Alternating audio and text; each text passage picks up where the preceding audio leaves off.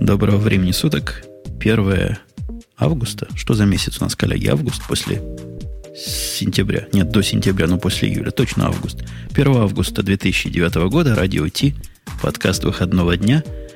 С вами ведущие в полнейшем и вполне законченном составе. К сожалению, гость пока не перегреб, но, возможно, подгребет туда попозже. Под составом я, конечно, предполагаю, подразумеваю Бобука из города Героя Москва и два наших из другой страны, из почти другой, или почти стороны соведущих, Грей и Маринка. Вы все там?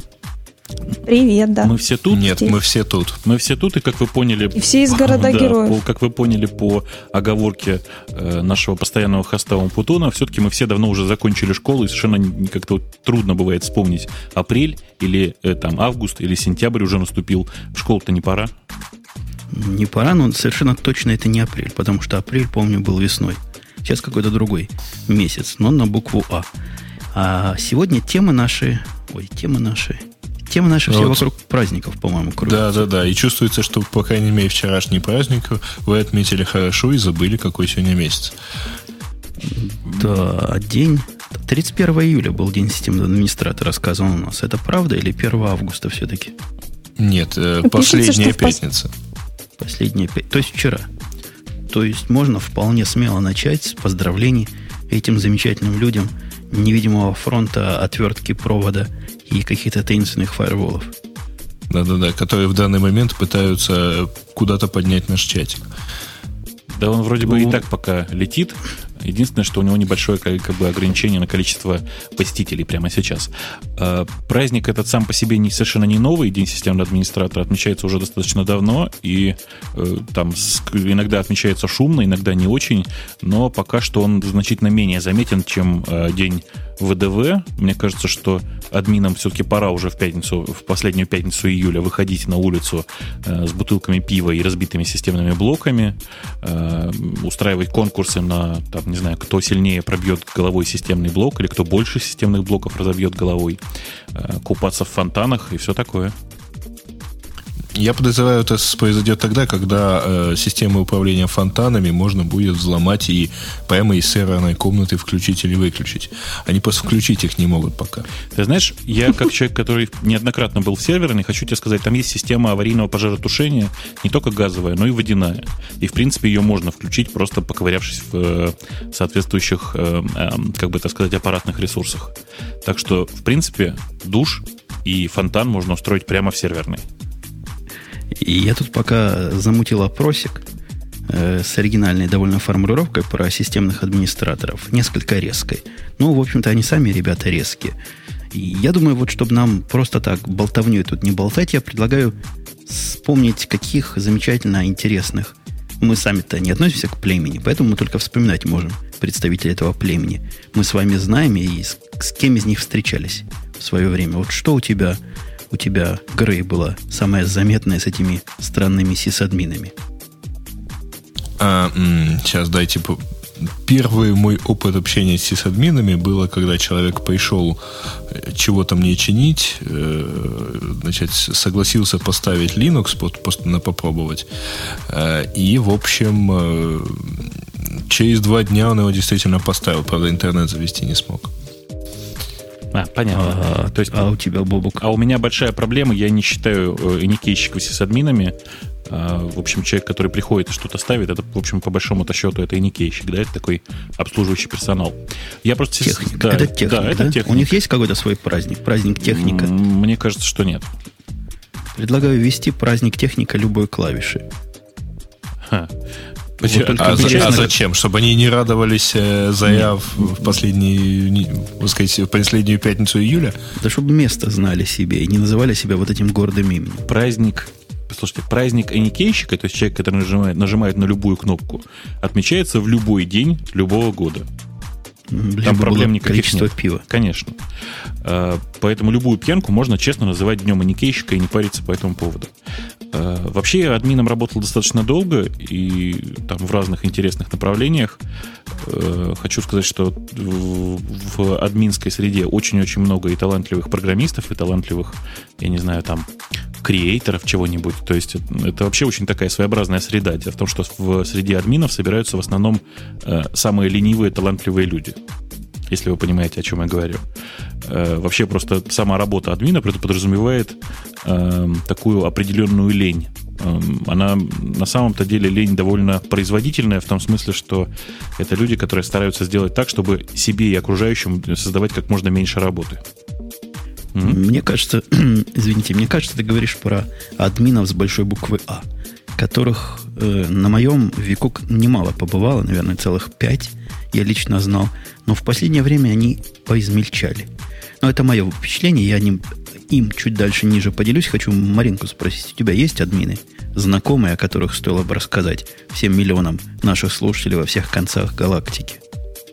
Ну, первый мой опыт встречи с э, системным администратором был такой, что я купила MacBook и запорола там напрочь иксы, ну, X11, вот там, те, кто знают. И он мне помог, собственно, их восстановить такой милый системный Мариночка, администратор. А, а зачем еще тебе иксы, иксы да. на MacBook тебе зачем? Ну вот э, GIMP, например, запускать, который не, не Aqua, а. потому что Aqua страшный. Боже мой, зачем тебе GIMP? Не, ну... А надо. Купи Photoshop. Еще пару акций и купишь Photoshop. Ну, кстати, да, Photoshop, да. У меня, мои, мои системные администраторы, они были я вообще раньше давно это было, вот далекие-далекие начало 90-х, я даже не знал, что такая профессия самостоятельная, а потом столкнулся с одним таким суровым, просто классическим системным администратором. Во-первых, он был толще, чем выше, такой здоровый, здоровый, толстенький, маленький и очень угрюмый. Во-вторых, он говорил и думал исключительно Unix. Я тогда вообще про Unix мало чего знал.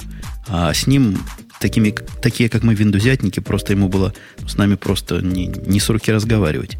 Причем он админил, админил что-то такое, что никто не понимал. Он сидел все время против своих, как же это назывался, у Арикса система была. Не у Арикса. Арикс это и система была, у SGI она была, по-моему, да? Ну да, SGI. Он сидел против... Угу. Вы представьте вот эти шикарные, как они тогда выглядели в 90-х. Вот эти дисплеи, вот эти синие компьютеры, какая-то чудовищно таинственная клавиатура. Он сидел и что-то там колдовал. Потом оказалось, что он колдовал на перле, и лет через пять мне пришлось все это с ужасом выгребать и переписывать в нормальном языке. Но много наколдовал. При этом чего-то там сисадминил еще даже. Ну, и тебя что удивляет? То, что он умудрялся колдовать и сисадминить одновременно? Да, я одно время даже думал, что вот так сисадмины должны себя вести. Такими сидеть угрюмыми, всех посылать подальше, не снисходить до разговора. А второй, который пришел, был полная противоположность вместо него. Был мужик, который, единственный взрослый человек, которого я видел, которого на работе звали по кличке. Вот серьезная работа, организация, которая на бирже продается. Никто не знал, как его зовут, как фамилия этого человека – в ведомостях в зарплате была его кличка. У него было два увлечения. Какой-нибудь провод куда-нибудь протянуть, какой-нибудь раутер настроить, а в свободное время кататься на джипе. Хороший подход к жизни. А подожди, а, а, а джип у него, он как бы был оборудован достаточно для того, чтобы чувствовать себя гиком, нет? У, у него такой джип был, я с тех пор таких не видел. А уж я повидал многое. То есть специальный для проходимости по израильским пустыням – заточены. По городу ездить было плохо. А вот по пустыне самое оно. То есть они на трейлере везли его до пустыни, а там катались. Ага. Это, ну, видимо, была взамен обычной истории про программиста. Это история, история, история про сисадмина, да? да. По-моему, вполне хорошая история. Это был тот самый сисадмин, я эту же историю тоже рассказывал, который ловил на живца хакера. Нас хакнул хакер. Маринка, может, не в курсе, новенькие слушатели. А вот этот сисадмин прикинулся еще одним хакером, связался с ним, встретился в ресторане, и там его смело повязал в наручники и отвез в полицию. Вот это нормальный подход вообще. Смел, Говорит, смелый почти без мордобоя обошлось. Потому что того, кого он вязал, было то ли 13, то ли 14 лет, говорит. Бить, бить было жалко. Да. А я по поводу админов могу рассказать только одну грустную историю о том, что в, ну, как, ограниченной степени грустности. Э, это было, по-моему, три года назад у нас в компании, и в тот момент мы просто сидели за стенкой от э, одного из руководителей программистов тогда, который, нанимая нового разработчика, значит, вводил его в курс дела. И он э, на пальцах тому объяснял, что, ты знаешь, вот у нас еще есть вот, вот, вот такой, такой департамент, такой, а вот еще есть админы, с ними лучше не спорить, потому что, во-первых, будет себе дороже, во-вторых, э, у нас средний программист программирует сильно хуже, чем средний системный администратор, в-третьих, они такие ленивые, что, в общем, тебе только хуже будет. А у вас до сих пор встречается, вот мне чисто, чисто любопытно, админы, которые программировать умеют? Да, конечно. Но я имею в виду не на перле. Да, конечно, а конечно. По-настоящему. Конечно. Есть, есть такие, да. Ух ты, как у вас сурово. Э, да, я, я в последнее время, когда пытаюсь брать администраторов, еще помню о тех. И говорю, да, вот как все провода настроишь и все раутеры за, зараутишь, будет тебе чем позаниматься в свободное время, на питоне попрограммируешь. В основном вижу в глазах страх и недоумение. О чем это, собственно, вы, дядя, только что сказали. Кто такой питон, да? Кто такой питон и что такое программирование? Слушай, а вообще вот вы понимаете, что выражение попрограммировать на питоне может иметь некоторый эротический подтекст? Ой. Давай попрограммируем. Хочешь, я запрограммирую твоего питона, да? Ужас. Да. У нас там, Давай у нас там Сван появился в чатике с криком, что Apple не самая подходящая компания, но в то же время пользователи все еще не могут больше 200 подключиться. Так что Сван, несмотря на день системного администратора, копай, копайте глубже. У нас... А, я подключилась. Ты подключилась? Он Да, я утверждает, что подключилась. 212, а я не могу зайти. Видимо, как-то туговато пока заходится. Ты знаешь, 211, 212, 213, все в порядке. Все Э, в порядке. Поперло, 216. поперло. Э, Поперло. Ну, возможно, сегодня какая-то дикая активность и дикий вход наших пользователей и каналы. Каналы международные не выдерживают. Э, Продолжая тему администраторов, я думаю, мы на ней сегодня немало засидимся. Совершенно неудивительное для меня замечание с веб-планеты, даже не замечание, а исследование о том, что юниксоиды дороже, чем виндусятники. Тут написано виндусятники. Сисадми- Про сисадминов опять же речь идет.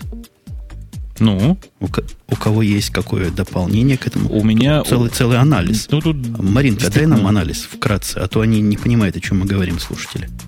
А, ну, анализ состоял примерно из таких фактов, что, в принципе, если взять глобально системных администраторов, 97% это мужчины, хотя даже я знаю одну девушку сисадмина.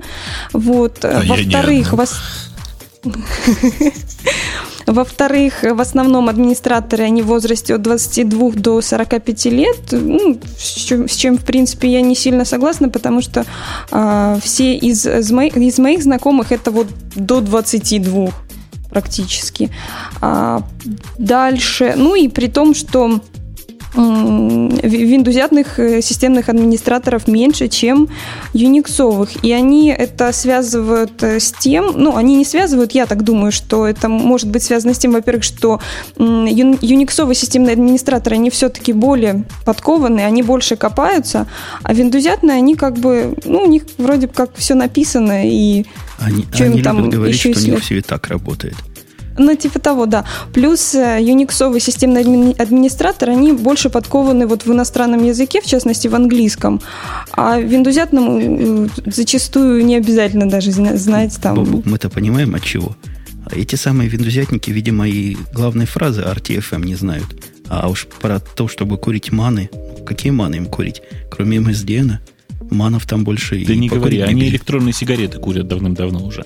А, на, на самом деле, я, я всегда всем рассказывал, что категорически неправильно мерить э, таким странным образом. На самом деле нужно мерить стоимость не администратора, а стоимость администрирования одного сервера. Я к чему это все говорю? К тому, что виндузовый админ обычно админит, ну, не знаю, 5 серверов. У юниксового админа обычно их там, не знаю, десятки. И разница, она просто на глаз видна.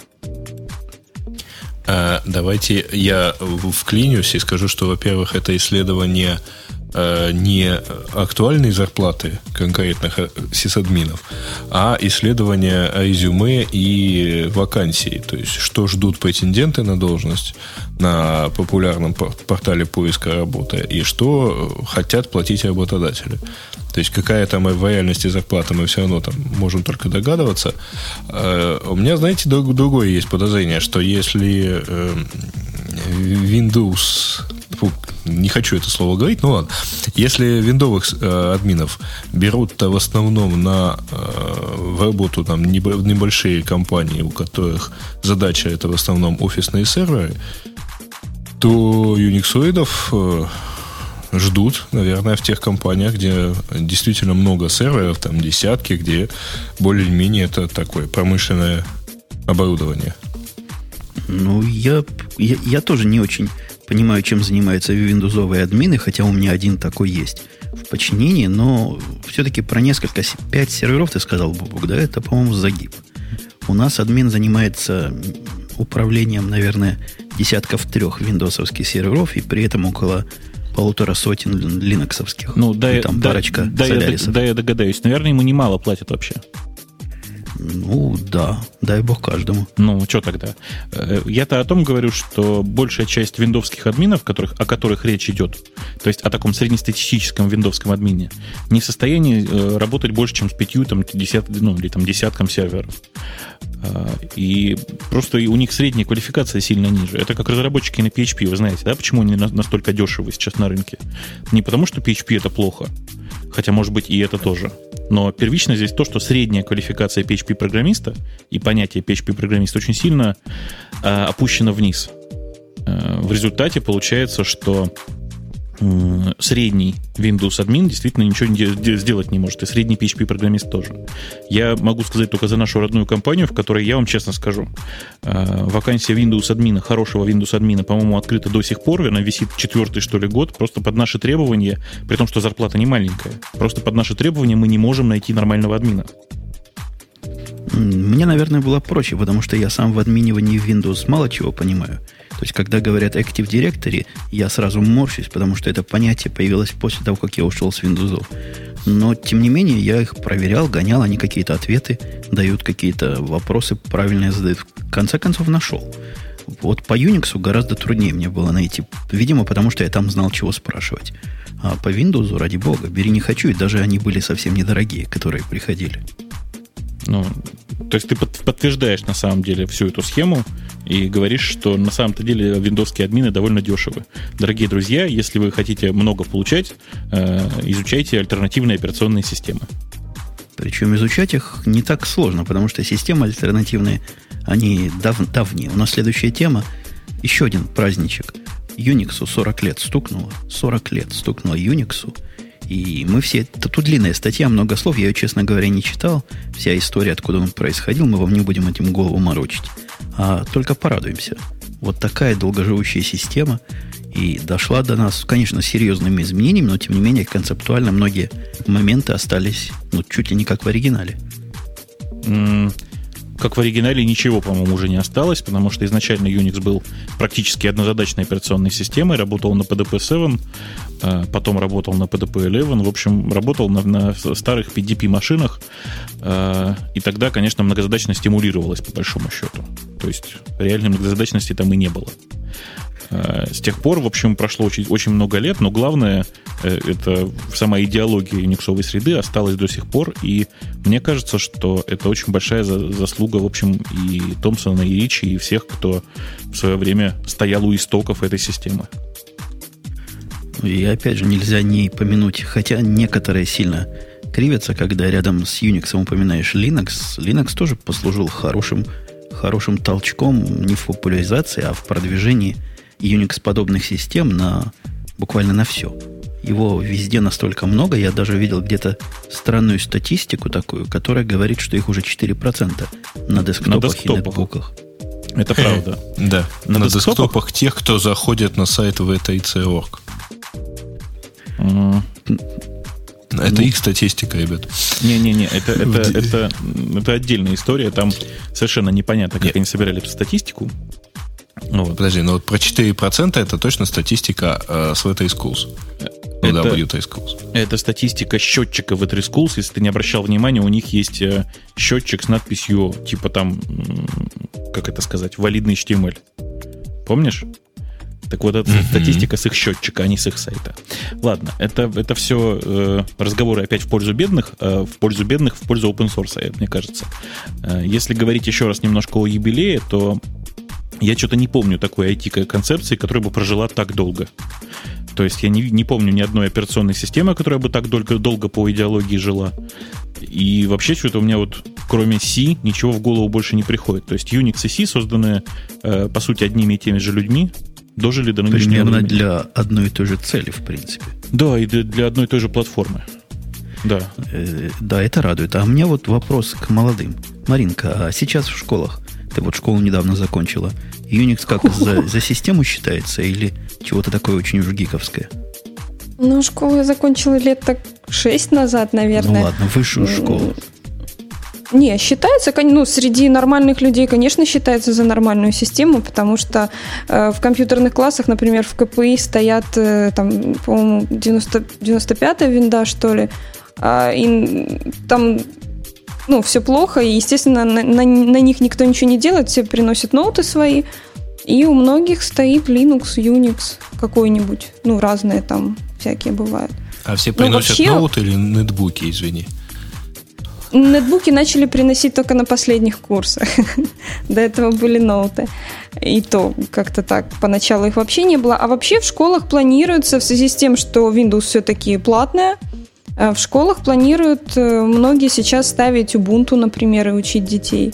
Ой, эту историю жуткую мы обсуждали как-то. Как они послали, дописавшие от себя. По-моему, в радио обсуждали. Нет, то в России было, а у нас как бы, ну, с теми школами, с которыми я общаюсь, действительно ставят, вот, ну, пока пробно, пока там процентов 30 хотя бы, а планируют полностью переходить, потому что дорого. Кстати, по поводу дорого. Не так оказалось и дорого, потому что Windows 7, которая самая, что ни есть, главная система, я хотел бы эту тему, конечно, с правильным человеком, но нет человека правильного, поэтому сами позлорадствуем.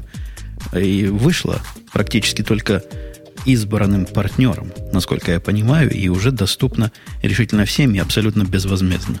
Да, ну не то чтобы безвозмездно, по цене носителя, я бы сказал так, по цене интернета. По цене интернета, да. А интернет у нас в основном бесплатный, так что в пределах Московского кольца Windows 7 теперь в подарок покупая, нет, регистрируясь в каком-нибудь из, популярных провайдеров, там Stream, Карбина, еще что-нибудь, вы получаете бесплатно Windows 7. Отличная формулировка. Там история, история, конечно, поразительно глупая. То есть ломают их, по-моему, всегда их так ломали. Через какие-то мастер-ключи, которым, которые они раздают OEM-производителям. Я правильно понимаю? Тут леновский какой-то ключ был. То есть образ DVD – который для Lenovo был сделан, как-то его обратно раскрутили и вытащили из этого всего дела мастер-ключ. То есть теперь могут активировать э, любые Windows 7 повсеместно по всей Нет, земле. Там не любые, получается. Там написано как раз вот в этой новости, ключ может быть использован для 32-64-битных версий, однако не работает с Windows ну, 7 Professional, Home Premium, Home Basic и Starter. То есть оно работает только вот с той, с которой они взломали под да, Lenovo. Так какой идет. смысл покупать Professional, если есть Ultimate? Ultimate это самое... Ну, мало ли. То есть, подожди, то есть ты понимаешь, ты идет человек по идешь ты по улице, тебе предлагают, ну, встречается чувак и говорит, ну, ты знаешь, вот я не могу тебе дать 20 тысяч рублей, не могу дать 30 тысяч рублей, но могу дать 100 тысяч. Ты очень расстроишься. Ну вот а представь, у тебя в офисе стоят только там все профессионал. Так. Образно. Так, и? И э, ты хочешь ее взломать, ты не хочешь, ну, они там триальные, ты поставил себе, они там все какие-то триальные, и ты хочешь взломать, а не можешь взломать. Не-не-не, подожди. А поставить другую тебе не дадут, потому что по документам у тебя идет профессионал. Это кошмарно, да, это правда. Ага. В, в этом случае надо идти к теме номер один и искать сисадмина, просить, чтобы он да, поставил более продвинутую версию. Ну а что, в офисах стоят реальные версии? Зачем в офисах реальные версии? Что за офисы такие? Сейчас очень многие компании, которые не имеют много денег, как бы ставят ломаную винду какую-то, и потом на них уже приходят из Microsoft, но ну, по документам у них идет одна, стоит другая, количество лицензий не совпадает, то есть сейчас так практикуется очень часто. Угу. Бобук, а в вашей компании исключительно взломанные винды или знаешь, исключительно триальные? Ты знаешь, у нас проблема, проблема в том, что они у нас только лицензионные. У нас, ну, то есть, как бы, у нас, естественно, когда давным-давно у нас тоже была куча нелегального софта. Но в тот момент, когда мы переросли там определенную цифру, фу, я не знаю, ну, когда мы стали больше 200 человек, стало понятно, что э, сейчас проще купить лицензию, чем возиться с установкой каждому какого-то, не знаю, нелицензионного патча, условно говоря. Я думал, ты скажешь, проще купить, чем потом отсидеть свою. Э, так сложно же все. Ты же понимаешь, что сажать начали только вот-вот, а до этого так ну кого посадишь? Админа? Админ-то тут причем? Ему сказали, он сделал. А у нас была тема, когда админа осудили за вот за это дело. Было когда-то. Было. Была Нет, про... там в действительности, наверное, другая проблема. Ты, когда у тебя полон зоопарк вот этих вот непонятных версий, они же ломаются на первом же апдейте. Или на втором, или на, на каком-то. А, поэтому все эти вот security патчи, они, их просто невозможно поставить в итоге. Не, ну, а мы, мы знаем, что на каждые пять серверов, как только что Бобук признался, есть один админ. Пускай так ходит и руками Серверов, а не десктопов. А, еще и десктопы бывает. Я совсем забыл, что это такое существует. Да, это, это, конечно, хуже. Но, тем не менее, взломанная активация Windows 7, наверное... Э, у меня тут есть конспирологическая теория. Мне почему-то кажется, что в последнее время Windows, э, то есть Microsoft, не очень особо не очень, очень специально не особо защищает свои продукты. И это тенденция, однако. Вы помните, и новый леопард, э, который снежный, будет незащищенный, об этом все знают. То есть бери и ставь, и вот и у Windows так оказалось на раз сломать. Может, тут заговор всемирный? Ну, и ты, если помнишь, во время выхода Висты мы с тобой обсуждали, собственно, этот процесс очень активно. И еще тогда мы с тобой сошлись во мнении, что Microsoft не надо продавать операционные системы, надо раздавать их даром. А отбивать деньги на всем остальном, так же, как сейчас, собственно, и происходит, основная прибыль компании Microsoft происходит от э, офисных приложений в основном. Почему бы, собственно, не начать раздавать семерку бесплатно, тем более, что, ну, смотрите, есть Linux, который бесплатен, и основная конкуренция происходит в основном из операционной системы. Так давайте же захватим хотя бы рынок операционных систем, пусть и за даром. Ты предполагаешь, что они вслушались твои слова. Да, я думаю, что Microsoft, радио я думаю, Microsoft, как обычно, прислушался к нашим с тобой рекомендациям. Э, и вообще, собственно, Windows с каждым, с каждым шагом, с каждым годом становится все лучше и лучше. Действительно наступает супер время. Э, и нужно потихонечку просто подождать. Я думаю, что к версии 9 э, там уже появится нормальный баш, нормальная консоль, нормальные иксы в комплекте. Э, ну и вообще она потенциально может оказаться совместимой с OS X того времени.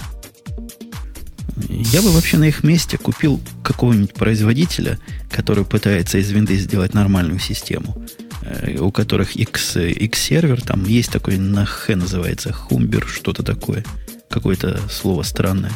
Я думаю, вы в курсе. И прямо в винды встраивать, прямо в кернел туда встраивать и будет всем счастье. По поводу счастья. У нас все темы Главное, сегодня... синий экран смерти не забыть. И его перекрасить в черный цвет, чтобы было как в больших системах. В красный и мигать, и крупными буквами, Женя. Как чтобы было, как в кино. Лоад вирус и все такое, да? Да-да-да-да. Ага. Um, у меня тут по введению вопрос. Вы все слышите, как странно звучит наш коллега Грей сегодня? Да. Видимо, у него. Да, да, да. Какая-то погода нелетная. В Украине, интернет в Украине. В смысле, то есть у меня... Вот шо... это то, что я тебе говорила, да. Вот ты, ты начинаешь звучать, как будто бы ты...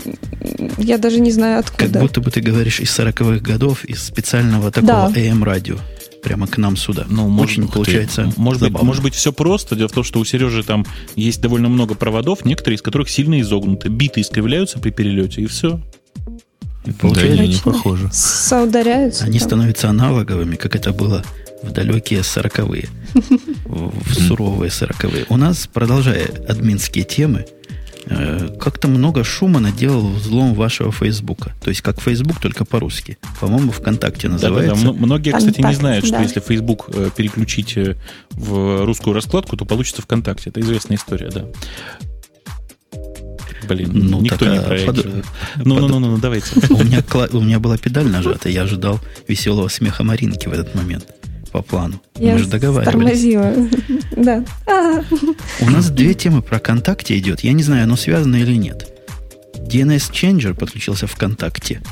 То есть э, атака путем подмены DNS, DNS-записи, видимо, из A-рекордов этих и о том, что пароли оказались в общем доступе. Оно Да. связано или Да, это две это, это, это напрямую связано. История примерно такая. Одно из приложений, дело в том, что во ВКонтакте, как и в его младшем брате Фейсбуке, есть э, приложения, которые пишутся сторонними разработчиками. Так вот, в одном из приложений, которые запускаются в, на веб-сайте ВКонтакте, э, собственно, раздавался вирус. Вирус, тот самый DNS-ченджер, он делал следующее. Он подменял э, DNS для, собственно, хоста вконтакте.ру. Э, В результате пользователь, набирая ВКонтакте.ру в браузере, попадал на совсем другой сайт на самом-то деле, э, который мимикрировал под э, внешний вид ВКонтакте. Там он вводил логин и пароль, как обычно. Как вы понимаете, это сохранялось на серверах злоумышленника. И кроме всего прочего, ему предлагалось следующим же действием сразу же после ввода показывалась большая табличка о том, что, знаете, мы думаем, что вы робот. Пошлите-ка нам смс. Э, Выдавался, значит, э, номер телефона, куда нужно послать смс, чтобы подтвердить, что ты не робот. Стоимость подтверждения была, по-моему, вот было написано, конечно же, что э, подтверждение бесплатное, то есть по цене сотового оператора. На самом деле смс стоила около 10 долларов. Э, Ну и, собственно, все. И одновременно собирались пароли, которые, кстати, складывались в файлик, который был доступен снаружи. То есть можно было без всяких проблем скачать э, список логинов и паролей тех, кто попался на эту удочку. Ну, действительно, без особых проблем, просто можно было скачать. Честно скажу, я скачал дважды. Дело в том, что там еще смс надо было отправлять не только там по поводу, что вы не робот, а э, такое истеричное заявление. Ваш аккаунт будет удален через 24 часа, пока, ну, вы можете это исправить только от- отправив смс -ку. Я думаю, это на это больше людей среагировало, чем на Не, ну, конечно, вы робот, конечно же, да, собственно. и тебе не давали Гриша, а зачем ты сервисом. два раза-то складывал? А ты знаешь, дело в том, что я скачивал в разное время, этот файлик очень быстро пополнялся. Он просуществовал, ой, я, я не готов сейчас сказать, около двух дней суммарно. И когда я первый раз скачивал, там было 87 тысяч аккаунтов, а последний раз там было, было уже 190 тысяч. Так что нормальные цифры. О, у тебя теперь просят скачать этот список. Э, А, ребят, А он Путуновский там ну, был? Путуна там, конечно же, не было. Вот. Дайте скачать список этот ВКонтакте. Э, Ребят, э, ищите в интернете. Их дофига, правда вам скажу. У меня претензия сразу. Человек разумный, вменяемый, от чего бы он решил, что это настоящее? Вот попросили кого-то послать смс И тут я хочу камень кинуть в, в другой большой сайт Одноклассники. Это они нас приучили, вас приучили, что посылать смс на ровном месте для правильной функциональности сервера – это самое оно. Я даже читал где-то ответ Яндекса, где спрашивали, меня попросили послать смс там Да. хочу послать, не могу, что-то такое. Не, нет, ну ты зря винишь одноклассников, потому что громадное количество а, всего-всего там, на территории бывшего Советского Союза сейчас очень сильно завязано на оплату через СМС. Даже вот ну, какой-то умный депутат в России предложил, по-моему, штрафы взимать путем отправки смс. Х- Хорошая идея. Красивая. Таки- такие специальные электронные русские деньги. Нет, вы понимаете, что на самом деле в ВКонтакте сами некоторым образом это стимулировали, потому что, насколько я понимаю, их эту внутреннюю просмотру, их эту внутреннюю валюту, простите, можно было купить исключительно тоже за смс -ки. Не исключительно, но и за смс тоже. Э, Там просто тоже была некоторая внутренняя валюта для всяких, всяких вот таких интересных вещей. Э, И, Жень, ты понимаешь, что на самом-то деле человеку не нужно было отсылать смс для того, чтобы его логин и пароль э, утек, так сказать. Ну, есть, понятно. ну, Для смс это побочный доход. Да, да, дополнительный источник прибыли. И я тут читаю тему. э, Касперский, по-моему, говорит, что вредоносный файл player exe там у них появлялся. А каким образом через веб-сайтик можно было exe у себя на компьютере ос- Ну, установить и это- запустить? Это же баянистая история, это просто дырка, очередная дырка в ИЕ. То есть схема в очень таком простая. замечательном ИЕ можно exe поставить и запустить, да? Ну, Смотри, как сурово. Жень, ну ты понимаешь, что на самом деле эта дыра уже давным-давно пофикшена Microsoft, там просто люди же не накатывают апдейты. В частности потому, что боятся, что их нелицензионная Windows перестанет работать. Как-то мы по кругу ходим с этими темами. А вот такой день сисадмина. У них, видимо, все ходит по кругу.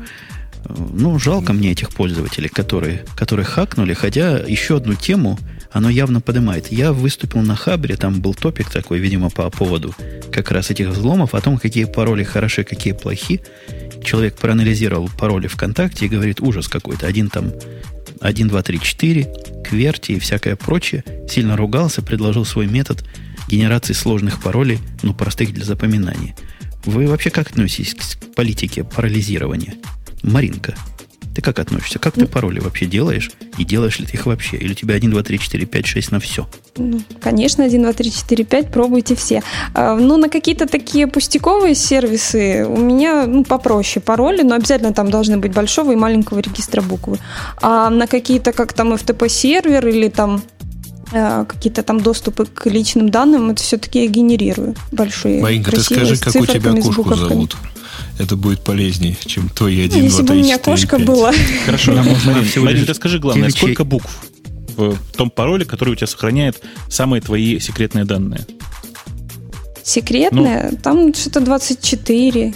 Не, букв, букв, наверное, 18, и там еще сколько-то цифров. Ага. И это Все слышали, я да? подскажу, подскажу, подскажу. Но если хакерам. 18 букв и 24 символа, то, наверное, 6 цифр. Я подскажу... Но там еще есть символы помимо цифр. Я подскажу хакерам, без русской клавиатуры она наверняка не наберется. И наберется. Наберется и без рук. Ну, смотри, как круто. То есть, ну, я пока не знаю, что, на что мы опять, э, на что мы теперь будем собирать деньги маленькие. На OnePassword, да? Да-да-да.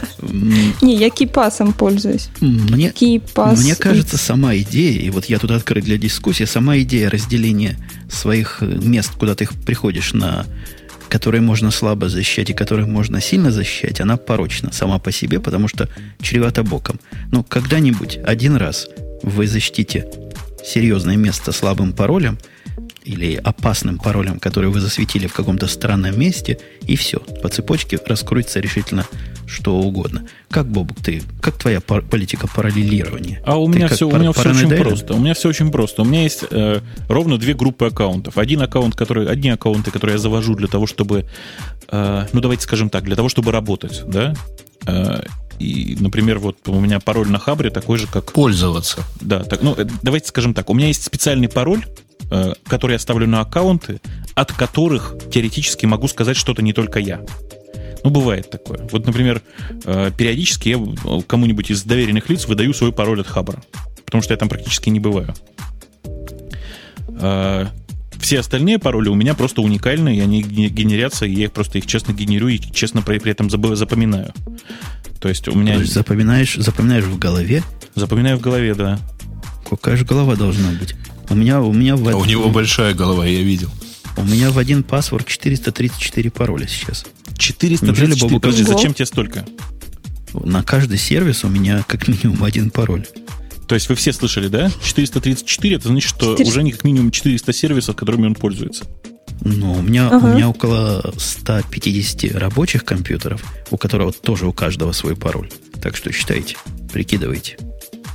Жень, ты знаешь, мне кажется, что это... Даже 200 сервисов. А, тебе нужно пойти дальше, Жень. Тебе нужно еще использовать one-time password. Э, Это на каждой тоже машине. хорошо, с каким-нибудь бейджиком, который будет выдавать какую-нибудь какую присыпочку. Хорошая идея. Но, в принципе, моей паранойи хватает и на это. Я не боюсь, в отличие от тебя, давать пароль кому-то, например, от Хабра, потому что он такой только на Хабре. И никакого шанса, что он, им можно будет что-то другое поломать. Нет, конечно, есть опасный пароль, вот этот мастер-пароль, который закрывается сам One Password. Но тут моя концепция такая, что вместо того, чтобы доверять свои повторяющиеся пароли интернету, собственно, это то, что делают пользователи, когда они используют повторяющиеся пароли. И я предпочитаю все-таки верить локальной программе, над которой, ну, хоть какой-то контроль имею. Ты понимаешь, дело в том, что а... подразумевается тогда, что ты все время работаешь с одной машины. Ну, не совсем так. Они, эти пароли, э, умеют синхронизироваться в безопасном виде. То есть они атомарно синхронизируются, и, собственно, трафик, я на трафик смотрел. Я не смог взломать трафик, когда оно посылает синхронизацию пароля с одной машины на другую. Я не понял, как это сделать. То есть там, там сурово закодировано все.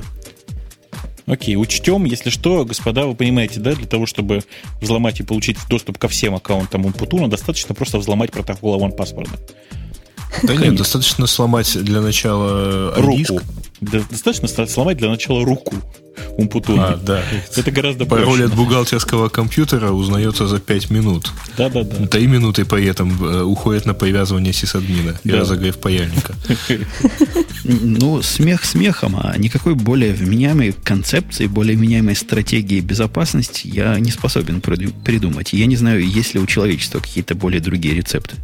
Да, дело в том, что в суровые времена, когда Unix действительно только развивались, Столман всерьез продвигал теорию о том, что не нужно делать никаких паролей для логинов. Ну, не нужно это все. Просто не нужно. Да, information must be free. Да, вся информация должна быть в свободном доступе. Есть, кстати, еще один способ, который меня удивил новизной. Человек писал где-то, я не помню, где это читал, что он принципиально пароли не запоминает нигде. Ни в голове, ни в программе. Генерит их случайным образом, вставляет в сайт и на две недели там говорит, куков хватает, а потом прошу напомнить и делаю э, себе другой. По-моему, это тоже чреватая очень э, концепция, потому что напоминание паролей это одна из самых, на мой вкус, одно из самых уязвимых мест у среднестатистического сервиса. Ты знаешь, у ну, меня... В принципе, достаточно, по идее, трафик перехватывать почти. Да, это конечно. Э, у меня вообще есть очень странная концепция. Я считаю, что на простых таких сайтах, вот типа, я не знаю, там, типа ВКонтакте какого-нибудь, вообще не нужен пароль. Э, достаточно просто в почту, ведь авторизация там происходит через почту, как ты понимаешь, да? Достаточно в почту присылать ссылку для логина. Просто уникальная mm-hmm. ссылка для логина, человек проходит по нее и, его авторизует. В чем проблема? Ну, но это на почту тоже пароль надо запоминать. Да, но это история с one-паспортом, ты понимаешь? То есть человек должен помнить один ну, свой да. пароль от своей почты, все. И он тогда его будет беречь как зеницу ока. Точнее, у него ну, нужно... и другой свой пароль от другой почты. Нет, у него должна быть одна почта. Он должен помнить два... Вот человек в современном мире, реально, должен помнить два пароля. От своей почты и от своего PayPal. Если заставить людей э, ставить эти два пароля одинаковыми, то они автоматически пароль от почты начнут беречь как зеницу ока и никому не показывать. Вот. Я считаю, что нужно поступить так, законодательно всем, всех заставить привязать там пароль для доступа к деньгам на кредитной карточке с почты, и тогда никто не будет ставить легкие пароли, все будут очень сложные ставить. Нам тут пишут, что в топку логин Тогда и пароли... большинство паролей будет очень простыми. Нет, очень сложными потому что их мало. Нам пишут в топку все ваши пароли логина OpenID true, true и рулит. Я столкнулся с тем, что, во-первых, не столкнулся, но вы и все знаете сами, что OpenID консюмеров гораздо меньше, чем OpenID провайдеров, во-первых, в реальной жизни. А во-вторых, как-то эти сайты, которые пытаются быть чисто OpenID, плохо представляют, что с этим OpenID делать. Вы видели вот такие ситуации? Ну, например, наш любимый э, дебейт. ID, который – у них очень своя концепция использования OpenID. Ну, угу. Я вообще, если честно, не понимаю, зачем люди пытаются из OpenID сделать средство для логина, потому что, по большому-то счету, OpenID это средство, облегчающее регистрацию. Понимаешь, о чем я, да? То есть конечно, через конечно. OpenID можно получить массу информации, которую человеку не нужно зап- заполнять в очередной раз. И использовать там, собственно, URL OpenID в качестве логина. А пароль, да, там, регистрация... Только именно так а его никто не использует. Так его использует очень мало сайтов, давай скажем так. Есть совсем крайние случаи. Ну, допустим, вот этот дебейт не понимает, что такое OpenID, совершенно очевидно. Создатели плохо представляют, зачем он нужен. Но я был через OpenID подписан на сервис, который назывался Twitter Feed или Feed Twitter, что-то такое.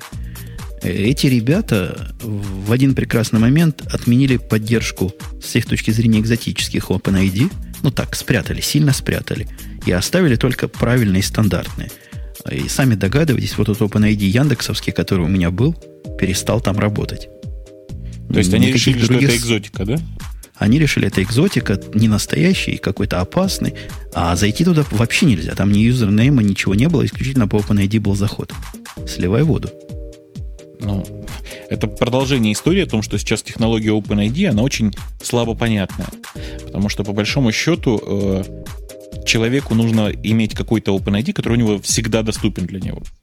То есть ситуация, когда у человека есть два OpenID, он не может с этим, этим, с этим OpenID попасть в один и тот же аккаунт. В общем, мне, да. мне кажется, самый правильный способ заиметь себе OpenID это через свой собственный сайт. Вы же в курсе, я уверен, вы в курсе, что можно любой свой домен сделать OpenID э, ID, собственно. Ну, это правда, можно, может, причем можно там поставить редирект, но тут ну, для того, чтобы не, не городить OpenID прямо у себя там на серверной стороне, но тут есть некоторая забавная проблема. Дело в том, что не все э, OpenID консюмеры нормально принимают это, собственно, такой формат. Когда есть редирект внутри. Когда есть Ну, это редкие уже такие. Встречаются, конечно, но редкие. У меня, кстати, вопрос возник. Вчера я пытался думать и хотел специально спросить вас. Думал, думал, сам не придумал. Я тут в последнее время на некоторых банках увидел, как они говорят, повышенную секретность. Повышенная секретность состоит в том, что они показывают тебе картинку, требуют выбрать картинку и требуют выбрать сайт ID description. То есть ты выбираешь, например, собачку какую-то в виде картинки, mm-hmm. Пишешь под ней какое-то слово, и при логине оно тебе показывает – это зачем? Это против фишинговых атак придумано? Зачем вообще все это дело? Пытаюсь. Я что-то не поняла, что оно показывает. Ты выбираешь картинку при регистрации и выбираешь какое-то слово при регистрации к этой картинке. И когда угу. ты заходишь на этот сайт, он тебе показывает картинку и слово твое. Ничего не требует что подтвердить. Ты должен... Ничего, просто, просто показывает. Говорит, вот это твой сайт image, а вот это твой сайт ID. Единственное объяснение, которое я могу найти, это как раз против всех DNS подмен атак задумано. И других фишингов. Ну, похоже. Ну, да, разве что... что. Слушайте, может быть, это Разве тупо что? аватарка, аватарка и имя пользователя, нет? Bank of America пытается мне вот такую аватарку Конечно, а потом они построят социальную сеть вокруг информации о твоих платежах, и все, и сливай воду. Они предлагают выбирать этот сайт, э, сайт-картинку из, по-моему, 80. То есть свою аватарку туда залить нельзя. Ну, правильно. А, то есть потом будет 80 собачек, да? Нет, а потом за отдельные деньги ты будешь иметь возможность залить туда другую фотографию. В смысле, другую аватарку. Не, я понял. Там, наверное, действительно 80 разных пород собак, а потом среди них устроился чемпионат. Слушайте, нет, мы какой-то вообще... За отдельные деньги. Страшная история. Слушайте, пока, пока я не забыл, пока я не забыл. У нас тут произошло забавное событие. Я чувствую, что даже не все ведущие в курсе. Дело в том, что у нас э, э, в последнее время стали все чаще приходить э, спонсоры или там не спонсоры, а ребята, которые хотят как-то пропиариться в нашем шоу. И я на это смотрю очень хорошо, потому что мне кажется, что ну, это не самый плохой способ вообще пиара как такового. Особенно если Э, от этого становится только лучше нашим слушателям. Э, я все к чему клоню-то? Вы знаете, у нас очень много, как выяснилось, пользователей, которые совершенно не понимают эм, внятных английских слов. Вот, например, нас многие ругали за то, что мы с Женей говорим iMac. Еще мы Linux говорим. Как мы еще, Жень, какие еще у нас смешные слова с тобой были, которые... Мы еще говорим PHP вместо PHP. Да, и, угу. и SQL, да, мы еще говорим вместо SQL. Эм, собственно, я, опять же, все к чему клоню-то. Дело в том, что есть такая, такой контекстный словарь translated.ru. Я не знаю, многие, многие пользовались. Я честно хочу сказать, что я им в качестве словаря пользовался достаточно долго. Э, и пользовался бы, наверное, и по сей день, если бы у меня действительно была необходимость в словаре. А у вас, я чувствую, у многих необходимость в словаре есть. Программа сама по себе платная. Это, в общем, такой понятный, э, хороший словарь, который по, по наведению э, мышки на слово просто его переводит. Э, работает просто и понятно, работает лучше, чем, э, например, лучше, чем мультитран. Помнишь, Жень, мультитран как работает? Ой, как вспомню, так вздрогну. А я правильно Это был помню? замечательный... Да. Ага. Правильно, помнишь, да. Ты перешел... Дикие совершенно деньги. Да-да-да. Дикие совершенно деньги мы заплатили с тобой вдвоем за этот словарь. То есть они не принимали моих денег, и пришлось платить твои деньги больше 100 долларов в переводе на деньги. Словарь убогий. Ну, может, он и хороший, но он остановился в развитии сразу же. Вот я его как купил, видимо, я был единственный. После этого они решили не продолжать это дело. Не, ну у него был ужасный совершенно интерфейс э, у мультитрана. При этом словарь-то был неплохой, в смысле, по контенту. Ну, да, по контенту, как у них у всех, по-моему, 100 тысяч слов, то есть все, все как у больших. Да. У меня есть лицензия на этот Translate It, и я его в свое время нашел, хотя там тоже интерфейс до, до сих пор, прямо скажем, очень гиковский, но тем не менее функционально он вполне устраивает. Моя жена им пользуется постоянно. При его помощи даже можно слова изучать. Там ага. можно создать себе списочек э, любимых слов и по ним потом ходить, гоняться. То есть достойный продукт. За деньги, небольшие, по-моему. Ну, действительно, и... какие-то небольшие. Я, собственно, что хотел сказать, как раз мы, раз мы на тему денег вышли. Дело в том, что Э, раз уж мы так, так, так неплохо относимся к этому продукту, у нас просто э, вышли на нас э, разработчики этого продукта и предложили организовать небольшую скидочку для слушателей радиота. Специальную скидочку для специальных наших дорогих слушателей. Принцип очень простой. Приходите на сайт mactranslated.ru, и речь идет только про версии для Mac сейчас. Я вот сейчас ссылочку даже в чат кину. Э, выбираете там форму оплаты Плимус, которая называется, это которая позволяет в рублях купить. Э, находите там место для ввода так называемого купона и пишите туда радио минус Т. Все, латинскими буквами. Подожди, на каком языке пишете? Латинскими буквами. Радио минус Т, да. Все, там нормальная вполне себе скидка. Скидка там в районе 20%, 20% мне кажется, что это вполне себе деньги. Э, если вы вдруг скооперируетесь и решите купить там одну лицензию на 5 человек, а там есть такие там 5, 5 лицензий сразу, то такими купонами можно, в общем, до 60%, кажется, сэкономить стоимости, в смысле. Ух ты. Крутизна. И известные мне сайты, которые, ага. которые такое делают, а, там больше 10% очень редко, когда бывает. Так что уникальное буквально предложение. Ну и я, да, и... я хочу от себя сказать, что, дорогие разработчики программ, если вы хотите, чтобы ваши программы пользовались популярностью, ну приходите. Приходите, мы, в общем, открыты к таким предложениям, кажется. Это один из, наверное, самых удачных для нас способов, э, даже трудно сказать спонсорства, а взаимосожительства. То есть мы тут с этого, можно сказать, ничего не имеем, но зато всем радость. А иметь мы ничего особо и не пытаемся, а радость собираемся и дальше приносить. Красиво сказал. Все, все красиво сказал. Красиво. Э, я по поводу э, программ для Mac. Скажите, пожалуйста, вы уже попробовали новый MobileMe, нет? На MobileMe iDisk на iPhone ты имеешь в виду? Или да. вообще MobileMe? Нет, нет, MobileMe я думаю, что все попробовали. Я про iDisk, конечно же. И, я не стал пробовать. У меня есть, я пробовал, я его поставил, он бесплатно раздается. У меня есть только один, одно замечание, которое из двух букв состоит. А-а. Догадайтесь, каких? Подожди, из А-а. двух букв. Начинается на У и заканчивается на Г. Ага, user generated. Я понял. А. User generated. Именно, именно оно. Я не знаю, о чем они думали, но вот глядя даже на их рекламы, видишь, что там какие-то pdf на 4 мегабайта, какие-то э, презентации на 3 мегабайта. Я предлагаю вот этим, кто скриншоты делал, попробовать открыть pdf на полтора мегабайта. И это я вчера пробовал, я не дождался ответа. То есть оно грузится, грузится, видно, что процесс идет. Появляется первая страница такая серенькая. Ну, наверное, если бы минут пять еще подождал, он бы догрузилась до конца. Но в конце концов, ну столько не живут. Я на Wi-Fi. Это явно не скорость, а явно какой-то э, какой-то, какой-то парсинг локальный. Я не знаю, чего они делают. Пользоваться этим невозможно абсолютно. Ты знаешь? Ну, это, по-моему, сама ага. программка, потому что у меня в, вот в другой аналогичной штуке которая AirTouch, кажется, называется, что-то вроде, что-то вроде этого, э, вполне открываются там всякие кинотовские приложения, PDF, в том числе и не маленькие. Я пробовал, что-то я заорал сильно, я пробовал открыть подобный файл у альтернативного сервиса. У Dropbox, я не знаю, в курсе вы или нет, есть такая же программка. Подожди, у него веб-приложение, по-моему, нет? Нет, у них есть программка, чист, чист, чист, честная программка для айфона. Да ладно. Ее ставишь, он ее ставишь, и он открывает файл не то что сразу, но быстро. Слушай, пошел, быстро. пошел искать программку. Дело в том, что я получил огромное количество отзывов по поводу iDisk. Почему-то странные люди, да, маководы, которые есть в Твиттере, почему-то отзывы на iDisk зачем-то присылают мне а не в компанию Apple. Но тем ты не менее, что ты починил? К небесам, да. Да, но тем не менее, большая часть людей, которые воспользовалась, почему-то в восторге. Я думаю, что они не пользовались ей на самом деле, а просто запустили и попытались открыть PDF-ку. И, видимо, были в восторге. Да, пусть попробует открыть чего-нибудь реальное.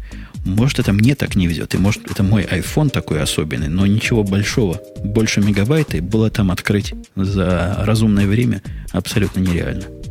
Угу. Ну, короче говоря, я, я даже не знаю, что сказать, потому что большая часть пользователей действительно в общих чертах довольны. У Жени, наверное, какие-то неправильные файлы. Попробуйте сами. Да, но между тем Женя тебе выдал этот баг iPod. Ну, я что могу сделать? Могу, могу передать в большую компанию Apple, сказать, что, чуваки, вы там что вообще творите? Вот. А я для себя хочу сказать, что я отказался от Mobile диска, от Mobile Me вообще и от iDisk самого. Э, полностью перешел на Dropbox, страшно доволен, просто правда страшно доволен тем, как он работает. И теперь очень хочу э, ну, сделать так же или лучше, давайте скажем так. Потому что Dropbox это, конечно, хорошо, но он где-то там далеко, а хочется у нас, у нас тут такое же. Нет, Dropbox, несомненно, рулит и делает как стоячего. Э, диск от Mac, iDisk, который называется. Mm-hmm. Я, в общем, не знаю людей, которые этот сервис для диска используют. У меня он есть платный, я плачу каждый год. Честно, использую исключительно для синхронизации. Всякого разного, что требует вот этого аккаунта для синхронизации. А, а их много. Причем оно почти работает. Если его не трогать руками, вполне синхронизируется нормально. Да, и кроме того, у них вот эта жуткая привязка удаленного доступа к компьютеру, который находится за натом или за каким-то недофаерволом, она возможна только back to my Mac, только если у вас есть такой аккаунт. Не, ну понятно, зачем покупать MobileMe, но iDisk не входит в список, в общем, главных достоинств MobileMe, безусловно несомненно. Да. Это мы сильно отвлеклись. Давайте возвращаться к э, каким-то. О, есть любимая тема Грея у меня здесь. Наконец-то, uh-huh. наконец-то Яха Microsoft опубликовали условия сделки, и все теперь будет хорошо всем. И счастье наступит. Ура! Как это будет называться это... теперь? Ябинг? Или бин, Бингху? Бингху. Йобинг я бы это назвал. Вот я старался сдерживаться, Женя, а ты зачем-то произнес вслух. Ну-ну-ну. Давайте, продолжайте. Я посмеюсь пока. А что, ну-ну-ну? Они умудрились так все это сделать, что теперь уже, по-моему, никто ничего особо не понимает, что это у них будет. Ясно, что это надолго только. Не, не, не надолго. Это нечто похожее, как Екатерина II с Аляской поступила. То есть они как бы не продались, но в то же время фактически продались. Mm-hmm. Договор заключен, я хочу сказать, на 10 лет. То есть на 10 лет объединяются их поиски. Microsoft при этом получает эксклюзивную лицензию на использование наработок, неких наработок Yahoo в области поиска. Тут много-много всего. Bing будет главным и единственным, то есть эксклюзивным поиском на сайте Yahoo. Вы помните, там вроде Google должен был быть раньше. Угу. А теперь угу. там будет Bing. Ну, целый-целый ряд всего. Ну, там всего, в действительности, всего. как это наверняка выглядит в реальности. Значит, э, Yahoo берет и передает все, что пытались сделать на протяжении последних пяти лет а, в области своего поиска. Она отдает полностью это все Microsoft. При этом сама подобное развитие полностью прекращает. Ну, потому что невозможно поиск э, культивировать где-то у себя внутри, не, ну, не выкатывая его, не показывая его живым пользователям просто не поймешь нифига, что ты с ним делаешь в итоге. Ну вот. То есть поиска у Yahoo больше не будет. А, совсем интересно, что они будут делать со своими рекламными сетями. Э, похоже, э, что, в общем, тоже Yahoo потихонечку придушит и прибьет. Тут официально сказано, что они будут поддерживать свои собственные рекламные средства рекламный бизнес. А у них есть, э, кроме систем, системы контекстной рекламы, которая называется Yahoo Search Marketing, а на, у них есть еще и друга, другие системы, которые позволяют, ну, обеспечивают показ медийной рекламы.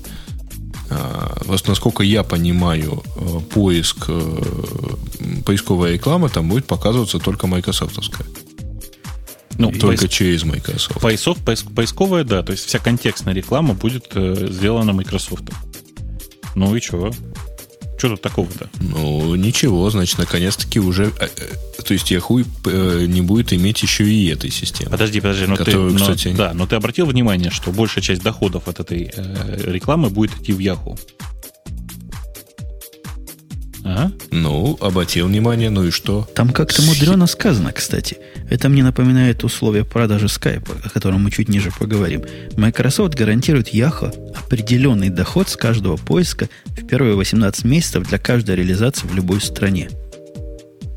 Ум за разум заходит от такой нечеткой формулировки. Мне кажется, Я это дефект для перевода, мне кажется.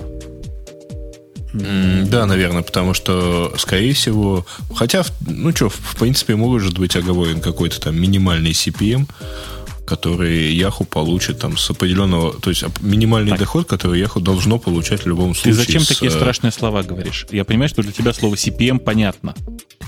Мариночка, ты знаешь, что такое CPM? Это не такая... Не, это Нет. вот если учитывать, что это не операционная система. Нет. А, я думаю, что ты не, не помнишь даже операционной системы CPM. Ну хорошо, переведу на более понятный, так сказать, язык. А, то есть действительно может быть такое соглашение, что Microsoft гарантирует, что за каждую там тысячу запросов к поиску э, Yahoo, ну точнее к поиску, к которому будет работать на yahoo.com, э, Yahoo будет получать определенное количество денег. Там, скажем, 10 или, или сколько-то там долларов. Угу. Там действительно очень непонятное соглашение само по себе, но если очень вкратце говорить, то не надо ставить крест на Yahoo, потому что для Yahoo поисковый бизнес никогда не был э, самым доходным, что ли, или самым понятным. Yahoo всю жизнь пыталась быть э, компанией, которая строит коммуникации и там всякие каталоги и так далее, а поиск всегда у них был сбоку и всегда был не очень удачен. И Но еще... теперь у них его не будет вообще. Именно так. А, еще с тех пор, как они купили компанию Инктами, было понятно, что своего поиска у них совсем нет. А, Я в это время замутил опросик, что наши слушатели думают онлайновые по поводу вот этого слияния. Смотрим пока на результаты. Там два варианта. Давно пора, и все пропало. Пока они идут бок о бок, но немного людей проголосовало. Дождемся до конца. А у меня совершенно другое замечание есть.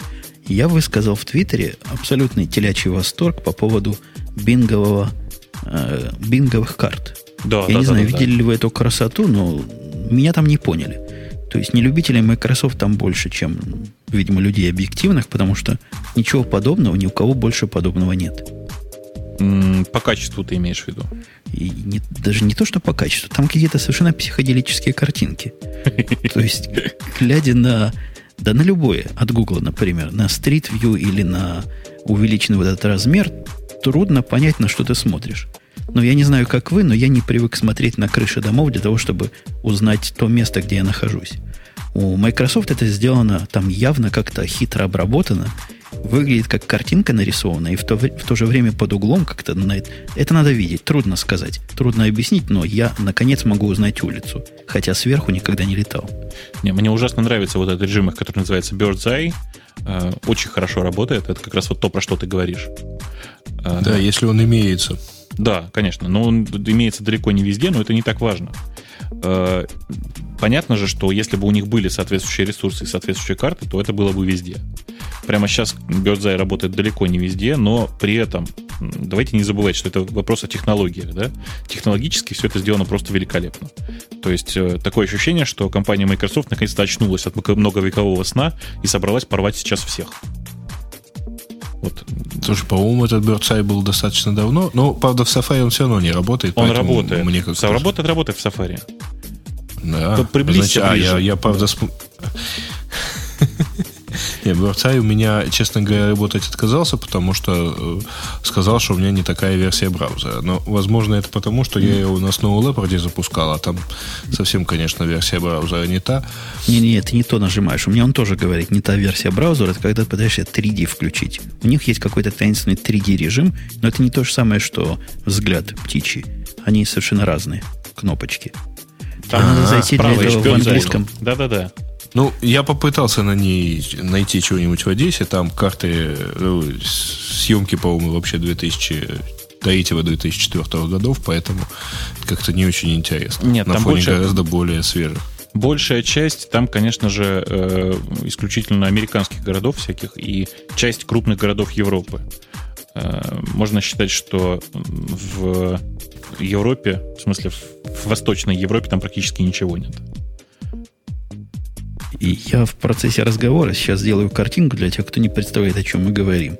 И дам на нее ссылочку, да куда-нибудь, куда-нибудь дам. Например, картинку города Парижа. Он как-то странно. Когда вводишь Париж, я уже второй раз это вижу. Пишет Париж, запятая, Париж, запятая, Франция. То есть дважды Париж. Парижская область. Наверное. Вы знаете, я, я тут, простите, я тут э, попал с, в дурацкую ситуацию с Google Maps на айфоне. То есть не важно, что он на айфоне, главное, что это Google Maps. Э, тип, типичный случай шпионского интерфейса, то, то, что я называю. То есть, представляете, вы будете, пишете там, я не знаю, Алтуфьевское шоссе. Он тебе говорит, слушай, а ты имел вот в виду Алтуфьевское шоссе, Москва, Северо-Западный автономный округ? э, в смысле, этот самый, э, Москвы. Я чешу репу, думаю, ну, наверное, да. Наверное, я это имел в виду. Нажимаю ОК. Он говорит, ты знаешь, ты знаешь, ничего не найдено по твоему запросу. То есть зайчика не видали? Это такого с ушками. Наверное, это все-таки что-то другое имело в виду на самом деле. Нет, именно это я имел в виду. Там просто, видимо, что-то у них на той стороне было. В смысле, что-то что поломалось в очередной раз после внедрения. Потому что они очень сильно, Google очень сильно перетряхнули карты э, всей Восточной Европы, и в том числе и Москвы, и в том числе, и, кстати, очень сильно перетряхнули карты Украины и Белоруссии. Э, наконец-то. Наконец-то. Вот. И, видимо, результатом стало вот этот. Но это образец как раз забавного интерфейса. То есть я очень долго смеялся, когда это увидел. Кстати, выкладывая картинку, эту, которую я сейчас выкладываю на Dropbox, я обратил внимание, что они тоже, видимо, радио T слушают. Тут э, вся секретность в уникальном URL, как как раз ты и предлагал несколько да, десятков конечно, назад. конечно. То есть, там только, только URL секретен, все остальное, в общем, не так важно. И подобная же система, я не знаю, в Яндексе на фотках тоже прячется URL просто хитро? Да. Или так только на да, Пикасе? Только URL. Нет, это, это же самый очевидный способ. Ты пойми, что ну, тут нет, нет ничего очевиднее, чем просто спрятать URL. Э, при этом, если ты им поделился, ну, сам виноват, что поделать. Да, значит, хотел кому-то отдать. Ну, в принципе, тот, кто знает твой URL, тот же и может вполне твой пароль узнать таким же образом примерно. Да, слушай, если я очень захочу, я могу узнать все. Понимаешь? Так что Понимаю. Глав, главное тут очень сильно захотеть. А, да. У меня аплодинг один файл, и, видимо, надо нажать Create Drop. Как-то у них усложнился интерфейс. Раньше все было проще. Теперь несколько кнопок нажимать. А надо, надо. Через, через, не через веб-интерфейс ходить, через программку. Тогда все было бы проще. Да, через программку удобно. А что за программка? Для... У кого? У, Dropbox? У Dropbox? У маков есть программка для этого? Не у Dropbox. Да, да. Не, не, я про Drop.io говорю. А, у Drop.io. Нет, у Drop.io, да, действительно. Давайте потихонечку двигаться дальше. Мы что-то как-то застряли на забавных темах. А, сделку да, Microsoft с Yahoo мы, кажется, обсудили Э, Это была самая да. забавная тема. Ну, она действительно очень забавная. Очень жаль, что Петя не смог к нам присоединиться. Мы поржали бы вместе.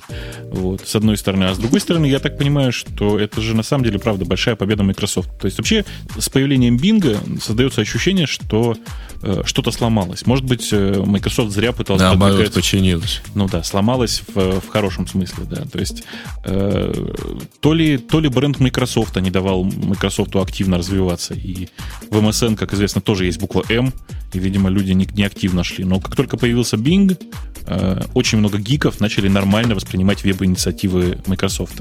Мне кажется, что это очень правильное и очень хорошее действие. Вообще, чем больше конкуренции на рынке интернет вот таких вот порталов, тем лучше становится пользователю.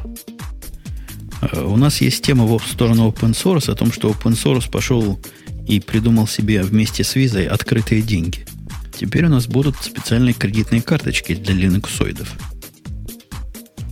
Видали такое? Я себе Я только закажу. Могу... Э, да, Женя говорит о том, что э, Linux Foundation и Visa собираются выдавать платежные карты, брендированные под Linux, и за каждую активированную кредитную карту Linux Foundation будет получать по 50 долларов. Я только не могу понять, а, а кто эти деньги платить-то будет?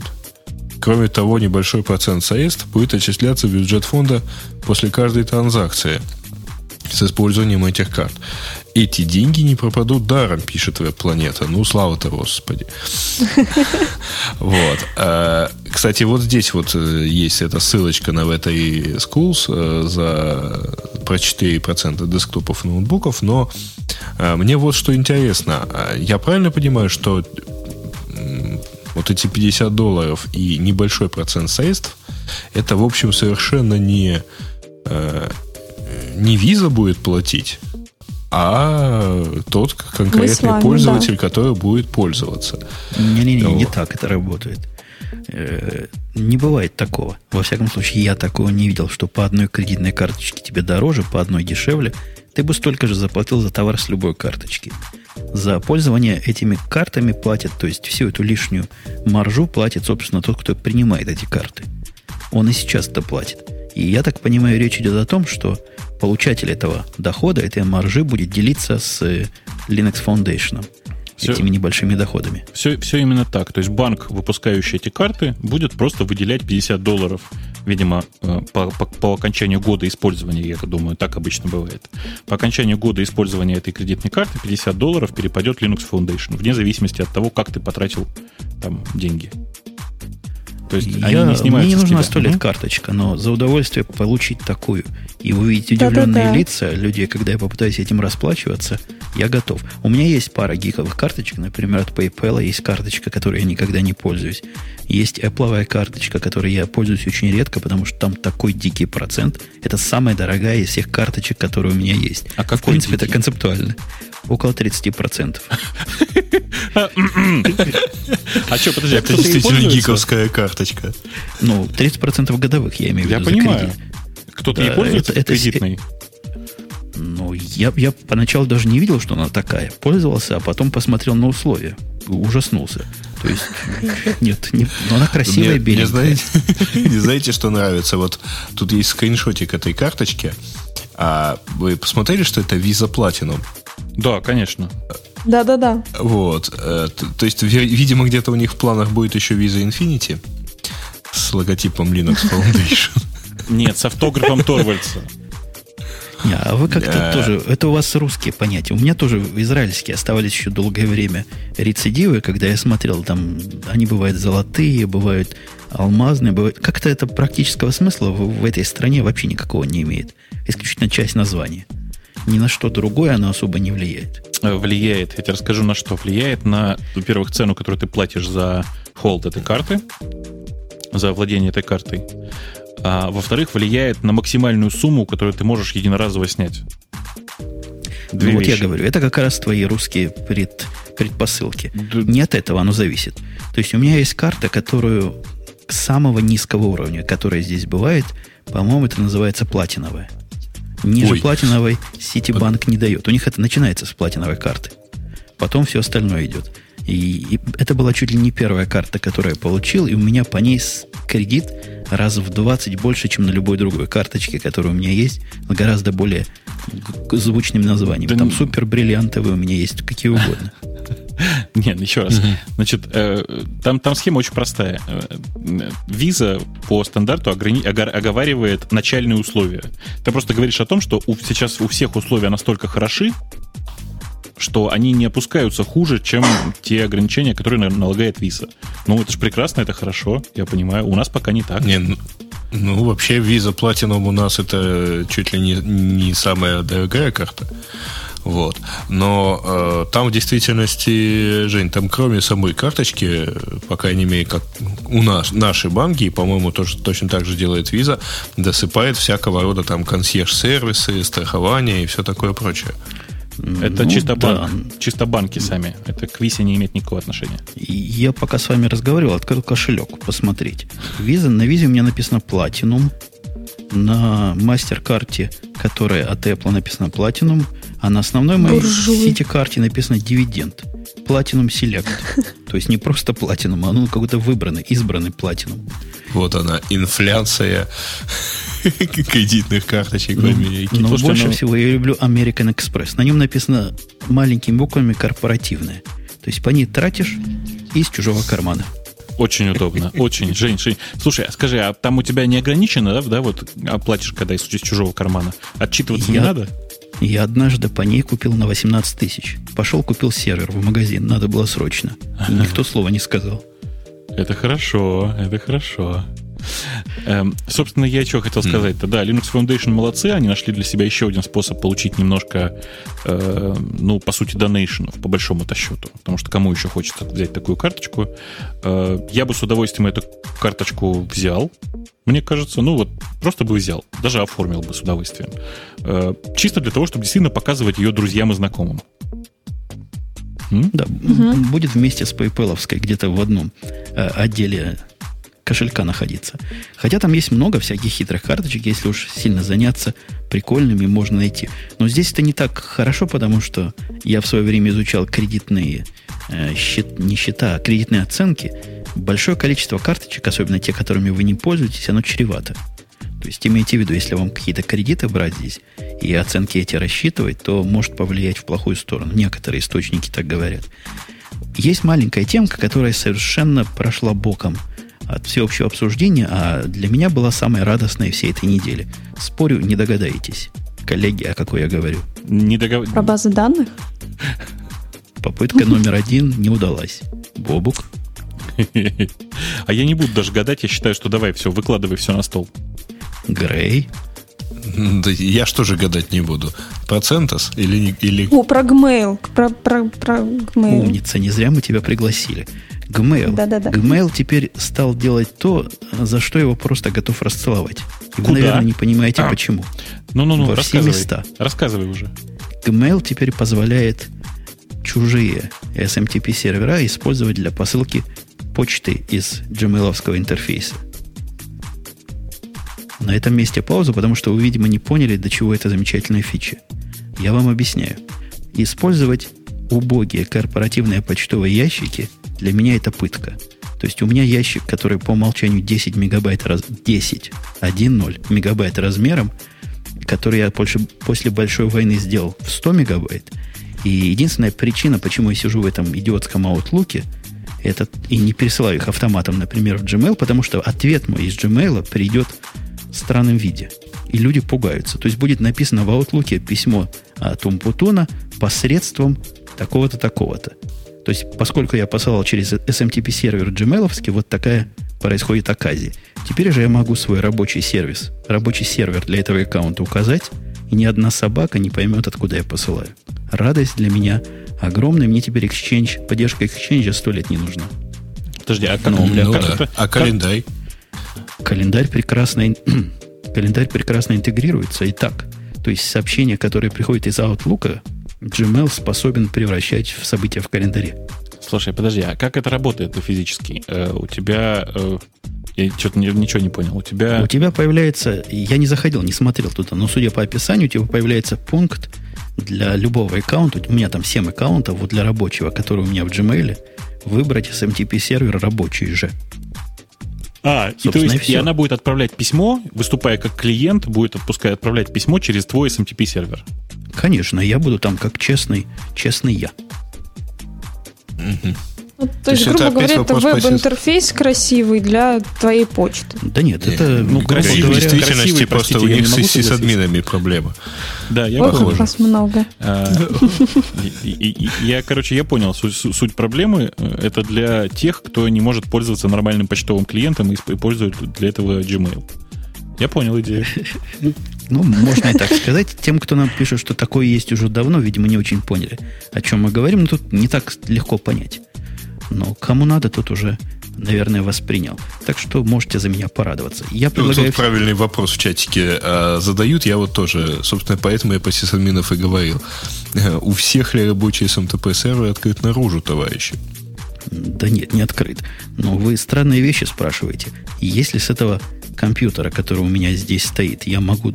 А, это не с этого это надо будет gmail Конечно. Да.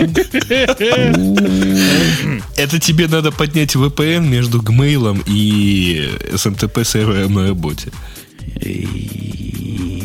Что-то моя радость уменьшилась. А можно какой-нибудь прокси у меня поднять и дурить его? Две. Две, да. Надо хакнуть DNS, будет записи на, на гугловском сайте. Я думаю, будет самый гиковский способ. Рано радовался. Ну да Вот, ладно. вот. Не один я такой. Разработчики CentOS тоже рано радовались. Собрали денег, думали, будут дальше следующий год жить, а фиг вам. Эх, эх, эх, эх. Э, Я слежу за всей этой историей про CentOS в тот момент, когда Даг объявил, что он уходит из э, и прекращает поддержку вообще всяческую CentOS и всего такого. Я в тот момент заподозрил, что что-то дело плохо. Э, Даг Верс это человек, который поддерживал огромное количество пакетов для CentOS, вообще был одним из э, инициаторов, что ли, этого проекта. И в какой-то момент, он где-то недели две или три назад, внезапно объявил, что все уходит. Э, Сейчас та же история про- происходит со вторым, собственно, таким одним из ведущих идеологов этого э, неплохого, давайте скажем так, дистрибутива и неплохой идеи вообще самой. И при этом он как бы ушел э, не просто так, а еще и, похоже, ушел с деньгами. Если вы обратили внимание. Ты говоришь про Лэнс Дэвиса, которого да, они да, да, пытаются тут искать с собаками. Да, ну не то чтобы с собаками, но по всем, по всем рассылкам и вообще публично объявить, что он пропал. Э, Лэнс Дэвис, кроме всего прочего, имел доступ к, к Donation и к AdSense, который кру- крутится на Centos. Собственно, весь, э, весь этот дистрибутив жил по большому счету на Donation, которые сыпались в PayPal. Э, Сейчас Лэнс Дэвис пропал, э, пропал вместе со всеми деньгами, по большому счету. Дорогой Лэнс, если ты нас вдруг слушаешь, вернись, они все прощат, э, простят. Дек, к сожалению, не вернется, в смысле Дек Вирус, и значит, что с очень большой вероятностью CentOS как таковой потихонечку начнет умирать. Для тех, кто не знает, что такое CentOS. Есть платный дис- дистрибутив Rahel, э, платный дистрибутив Red Hat. Э, CentOS — это попытка пересобирать э, сорцовые пакеты э, из Архела для того, чтобы свободно их распространять. Собственно, так CentOS и живет. Такой Я- я паразитизм вот что- небольшой. Мгм. Я вот что не понимаю. Здесь сказано, что в результате ухода, кроме денег, деньги да жалко. Деньги терять всегда неприятно. Потерялся еще канал ARC, которым он владел. Я бы сказал, фиг с ним, с ARC каналом, пусть делают Jabber конференцию и там общаются. А почему проект-то загнется? Я пытался как-то для, для себя компилировать пару пакетов из RPMS э, Red Hat-овских. Они прекрасно компилируются. Собственно, это разве не автоматическая система CentOS? Кроме робота, который все перекомпилирует и выкладывает, там еще что-то есть? Ну, там же нужно, собственно, написать этот, этот робот. Собственно, эт- этим Дег и занимался, по большому счету. Э, Я тут просто нашел две замечательных ссылки. Говорят, что Лэнс наконец-то нашелся. Э, Не то, чтобы он нашелся, он его, в общем, притащили, как говорят некоторые. Притащили на очную встречу большую, в результате которой вроде как все как-то там с деньгами устаканилось, э, но Лэнс вроде как больше не будет заниматься проектом. И это действительно значит, что техническая сторона всего этого хозяйства тоже потихонечку, потихонечку загнется. Ну, еще бы, как бы он занимался. Ему в процессе конвейирования все пальцы поломали. Чем он нажимать теперь будет? Носом, носом. Знаешь, у каждого мужчины есть как минимум нос. И вообще, это же очень просто. Нажимать кнопки носом. Вообще грустная история, которая как-то подмывает, потому что CentOS это была ну, серьезная система. Я знаю пару корпораций, которые перешли с Red Hat, настолько CentOS с их точки зрения был стабилен. Ну вот, не бывает вам бесплатного такого для корпораций. Корпорации должны платить. А кому еще Архел нужен в бесплатном виде, кроме как корпорациям? Зачем живым людям Архел, когда они Федорку поставят или еще что-то в этом роде? Да живым людям вообще все эти Linux не нужны. Им нужно, чтобы у них Word запускался. Все. И Outlook. Ну, Express. или... И ВКонтакте ходить. и ВКонтакте, чтобы плеер .exe устанавливался как надо. Э, У нас есть маленькая новость такая, которая, тем не менее, довольно любопытна по цене. О том, что за 500 долларов денег двухтерабайтный тайм-капсул начал продаваться тихо-мирно Apple. И, по-моему, хорошая цена и хорошее предложение. Э, Вы согласны со мной вообще? 500 Ага, долларов, да, ага. по-русски говоря? Жень, ну ты понимаешь, да? Не, Давай. По-русски говоря, это будет долларов 750. Не-не, подожди, Жень. Да-да-да. Жень, ну ты понимаешь, да, пересылка стоит 50 долларов, э, каким-нибудь USPS, там, все дела. Ты сейчас нам всем отправишь, да, по одному? Легко. Я вот пытаюсь цену эту прикинуть. То есть за 500 долларов мы чего получаем? Двухтерабайтный диск, к которому можно по USB подключиться при желании. Э, Network Attached Storage, который может тоже Подожди, по работать. какому USB? У По него USB есть разве нельзя USB. к нему подключиться? У него есть USB, все правильно, можно, можно. И- Нет, нет, нет. USB у него для подключения в Time Capsule USB это для подключения либо еще одного диска, а, либо принтера. Ты думаешь, нельзя к диску по USB достать? Я Уверен. просто ни разу не пробовал. Слушайте, Не, у него сзади четырехпортовый хаб, поэтому по нему можно по Ethernet подключиться, причем порты гигабитные. Ну ладно, Там чисто главное, нас. что, там главное, что 802.11n. Вот что главное. И, и да, и 2 раутер- 802.11n, между прочим. Это же новая модель, а у нее э, два передатчика, он может одновременно две сетки держать. Причем физические, не виртуальные. Ну да, вот такое устройство само... У меня таких два. Без, без капсулы, то есть чисто раутеров. Они стоят от 120 до 150 долларов, по-моему, где-то так. Ну, это Airport Extreme. Airport Extreme, который двухканальный. Да и, в принципе, альтернативные варианты, которые N и двухканальных, двухканальных вообще, по-моему, не бывает. Кроме, кроме. Я не встречал, во всяком случае. То есть, если бы были, наверное, также примерно и стоили. Порядка 150 долларов. А диск на 2 терабайта, да, стоит 350. Я недавно покупал. Вот так и стоит 350 долларов денег, 2 терабайтный внешний диск. Так что в сумме получается даже несколько дешевле. Короче, ваша американская экономия нам понятна. К сожалению, до нас он доедет по цене там, в полтора раза больше, поэтому очень слабо интересно. Э, я очень надеюсь, что когда-то цены выровняются в Европе и в Штатах. Э, потому что, в принципе, то, что здесь 499 долларов, это значит, что это в Европе 499 евро как минимум. Ну, а, а вот эти диски, которые внешние, вот, например, я покупал недавно Western Digital, по-моему, в коробке на 2 терабайта. У нас он стоил 360. Видимо, у вас же он тоже будет дороже стоить? То есть все пропорционально нет, дороже? Нет. Но он чуть меньше, менее дороже стоит, потому что он э, ну, не из Америки едет, как правило. Ну да, ну ладно, сурово, как у вас. Ну, Маринка, я думаю, согласится такой беленький взять. Конечно, соглашусь, да, только если... Обсудим если это. деньги взамен да. требовать не будут. Обсудим это в после ну, шоу, да. как и на него заработать денег. Чувствую, что это, мне это уже никогда не простят, всю эту историю. Эм, давайте действительно двигаться дальше. Я не понимаю, зачем мы так долго обсуждаем, в общем-то, понятные и доступные устройства. Э, устройство хорошее, у меня такое есть. Не такое 2 терабайтное, а попроще, конечно.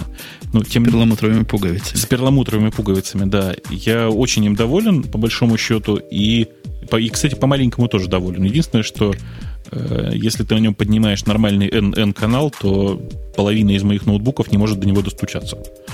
Ну, это, в общем, это известная это история. Неправильный, неправильный ну, ноутбук. Потому что там э, правильный режим это без поддержки совместимости SG. Да, конечно, да? конечно. Стандартом. Не, а в действительности у этого устройства есть замечательные свойства, отличающие его сильно от э, похожих вот роутеров э, других компаний. У него мозгов, в смысле процессора внутри, вполне достаточно для того, чтобы выдерживать э, скорость копирования, которую обеспечивает диск. Большинство дешевых роутеров обычно гибнет вот именно на этом, там, скорость доступа к, по Ethernet к диску получается в районе там 1-2 мегабит. Это сильно мало. Оно, а ну, как его не крутит от нас, конечно, по сравнению с локальным диском или по FireWire подключенным, но оно по скорости никуда не годится, потому что попытка, например, начального бэкапа в Machine берет десятки часов на лаптопе у меня.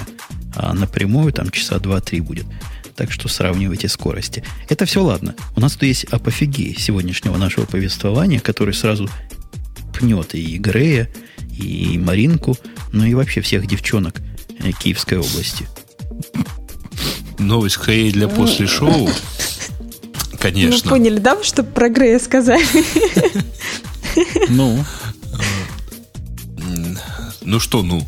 Ну, новость действительности заключается в том, а что непонятно с чего вдруг народ решил пропиариться и устроили типа пресс-конференции плюс с акцией значит, в Киеве на, на тему того, что вот э, незаконно распространять э, незакон, что проституция незаконна, и вот, в общем, это надо блокировать открытие там сайтов, которые так или иначе этому способствуют.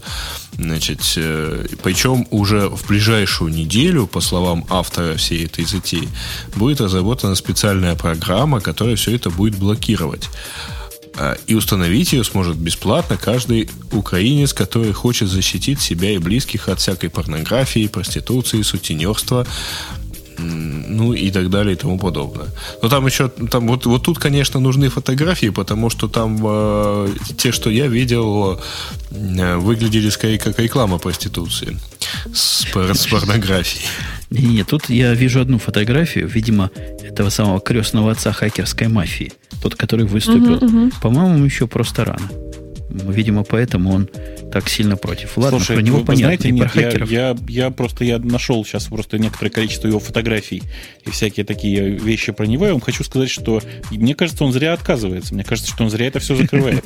Я не понимаю, где он будет как бы находить Послед... Последний шанс его закрыть. Не, я вот в чате... Так, а мы не знаем, мы же не знаем, что это будет за программка. Программка может активировать спокойно там веб-камеры и снимать все, что происходит у человека в комнате, бесплатные, которые все будут качать и ставить. Не. Никто же их проверять меня, поначалу не будет. Я в чате кинул ссылочку, более, собственно, да. с фотографиями. У меня история более простая и более политическая, я бы сказал. Дело в том, что это выступление, оно произошло 29 июля. Э, за день до этого на конференции Black Hat американские ФБРовцы, злобные и нехорошие, торжественно объявили, что больше всего они боятся русских хакеров. И тут же в связи с этим украинские хакеры решили пропиариться. Вот у меня теория такая. Ну, как если что, честно, не хакеры, а кардеры, ну ладно. Ты же понимаешь, что для нормального человека они все на одно лицо. Э, это ладно, это я все могу понять, все эти моменты. Но почему феминистки туда примкнули? Вот вопрос. А феминисткам Феминистки, просто нравятся за, хакеры. За... Ой, ну да. По-моему, они выступают за равноправие. И... Я думаю, что он просто использовал феминисток как э, как бы материал для акции протеста, знаешь, скажем так, потому что другого применения когда-нибудь? Мне кажется, что ну, это феминистки его так. использовали. Может быть, да. Вот, кстати. мне кажется, что это более А может, они хотят легализовать это все дело? Какое? Кого? Феминизм? Ой. Да, в своих целях. Да, Вообще, судя по тому, что программа будет весить 200-300 килобайт, ее можно будет совершенно бесплатно скачать с сайта. У меня есть такое ощущение, что 190 тысяч пользователей ВКонтакте ее уже скачали. Да-да, я тоже хотел предположить, не называется ли она Player или Play где. Player XZ, да. Э, собственно, я, я правда не понимаю, откуда взялась эта замечательная политическая акция. Э, тем не менее, собственно, этот Дмитрий Голубов действительно известен тем, что э, в свое время удачно пропиарился в Wall Street Journal, и, по-моему, все. Да? Да. Причем Он пропиарился бан, достаточно банально, как владелец сайта Carder Planet. Да, собственно, у нас в новости написано, что он подозревался в создании одной из крупнейших транснациональных интернет-организаций Carder Planet. На самом деле он был просто владельцем сайта Carder Planet. Сейчас он э, представитель интернет-партии Украины, кстати, звучит тоже хорошо. Угу. Я что-то прямо даже не знаю. Давайте партию Радио Т, что ли, организуем. Э, собственно, вот. И для меня, для меня на самом деле, это показатель того, что на всем постсоветском пространстве, простите, творится какая-то полная, полная херня. То есть откуда взялись да эти... ты не понимаешь, слушай, лето жаркое просто. А, черт, точно же, у вас там просто припекает. Все понятно. Да, у нас тем более потопов не было. Да, у нас тоже, кстати, у нас пожар в основном. А, Дав давно не было потопа. Смешная новость, конечно, э, еще более смешна статистика. Ученые. Ученые не зря хлеб едят. Нью-Йорк Таймс тоже это подтверждает. Они напрягли все свои научные силы и доказали просто с цифрами в зубах, что смс за рулем опаснее алкоголя. Э, читать да, или и... писать? Все. Говорят, не просто больше, а в 23 раза больше попасть в дорожную происшествие, когда пишешь смс, по-моему, это в бесконечность больше. То есть я подозреваю, что говорят о людях, которые на ходу пишут. Я в пробке не, подожди, подожди. могу писать. А, а, они что имели в виду? Они же явно не проверяли, когда большая вероятность попасть в дорожно-транспортное происшествие, когда набираешь смс или когда пьешь и закусываешь за рулем. Интересно, сколько до какой степени пьяного они сравнивали? То есть, который еще может дойти до машины или уже не может дойти до машины? Я, если до руля дохожу, то вполне нормально доезжаю дальше а потом вываливаешься со словами, вот что сделалось человеком бокал шампанского. Вот-вот, да. Вы знаете, у нас милиция, если остановит, заставит алфавит про проговорить. Могут меня просто хакнуть этим. Алфавит могу до конца английский не рассказать. Надо выучить, чтобы и как от зубов отскакивало. Да-да-да. Нет-нет, констебль, я не пьяный, я еще могу поползти по поймой. Ну, в самом деле, ничего странного в таком нету э, исследований, потому что, ну да, действительно, если набирать... Ну, это очевидно. Если набирать за рулем, то фигово получится. И я не понимаю, почему они только к смс прицепились. По-моему, и айфоны, которые могут и другие месседжи посылать. Надо любое такое запретить. Я даже не знаю, как это в общее сформулировать. Но законодатели на это есть. Мы их выбираем. Пусть сформулируют как надо. Угу. Ну, в принципе, можно даже сказать, писать как бы в тетрадку, там, ручкой за рулем тоже особо нельзя, потому что это, в принципе, равносильно.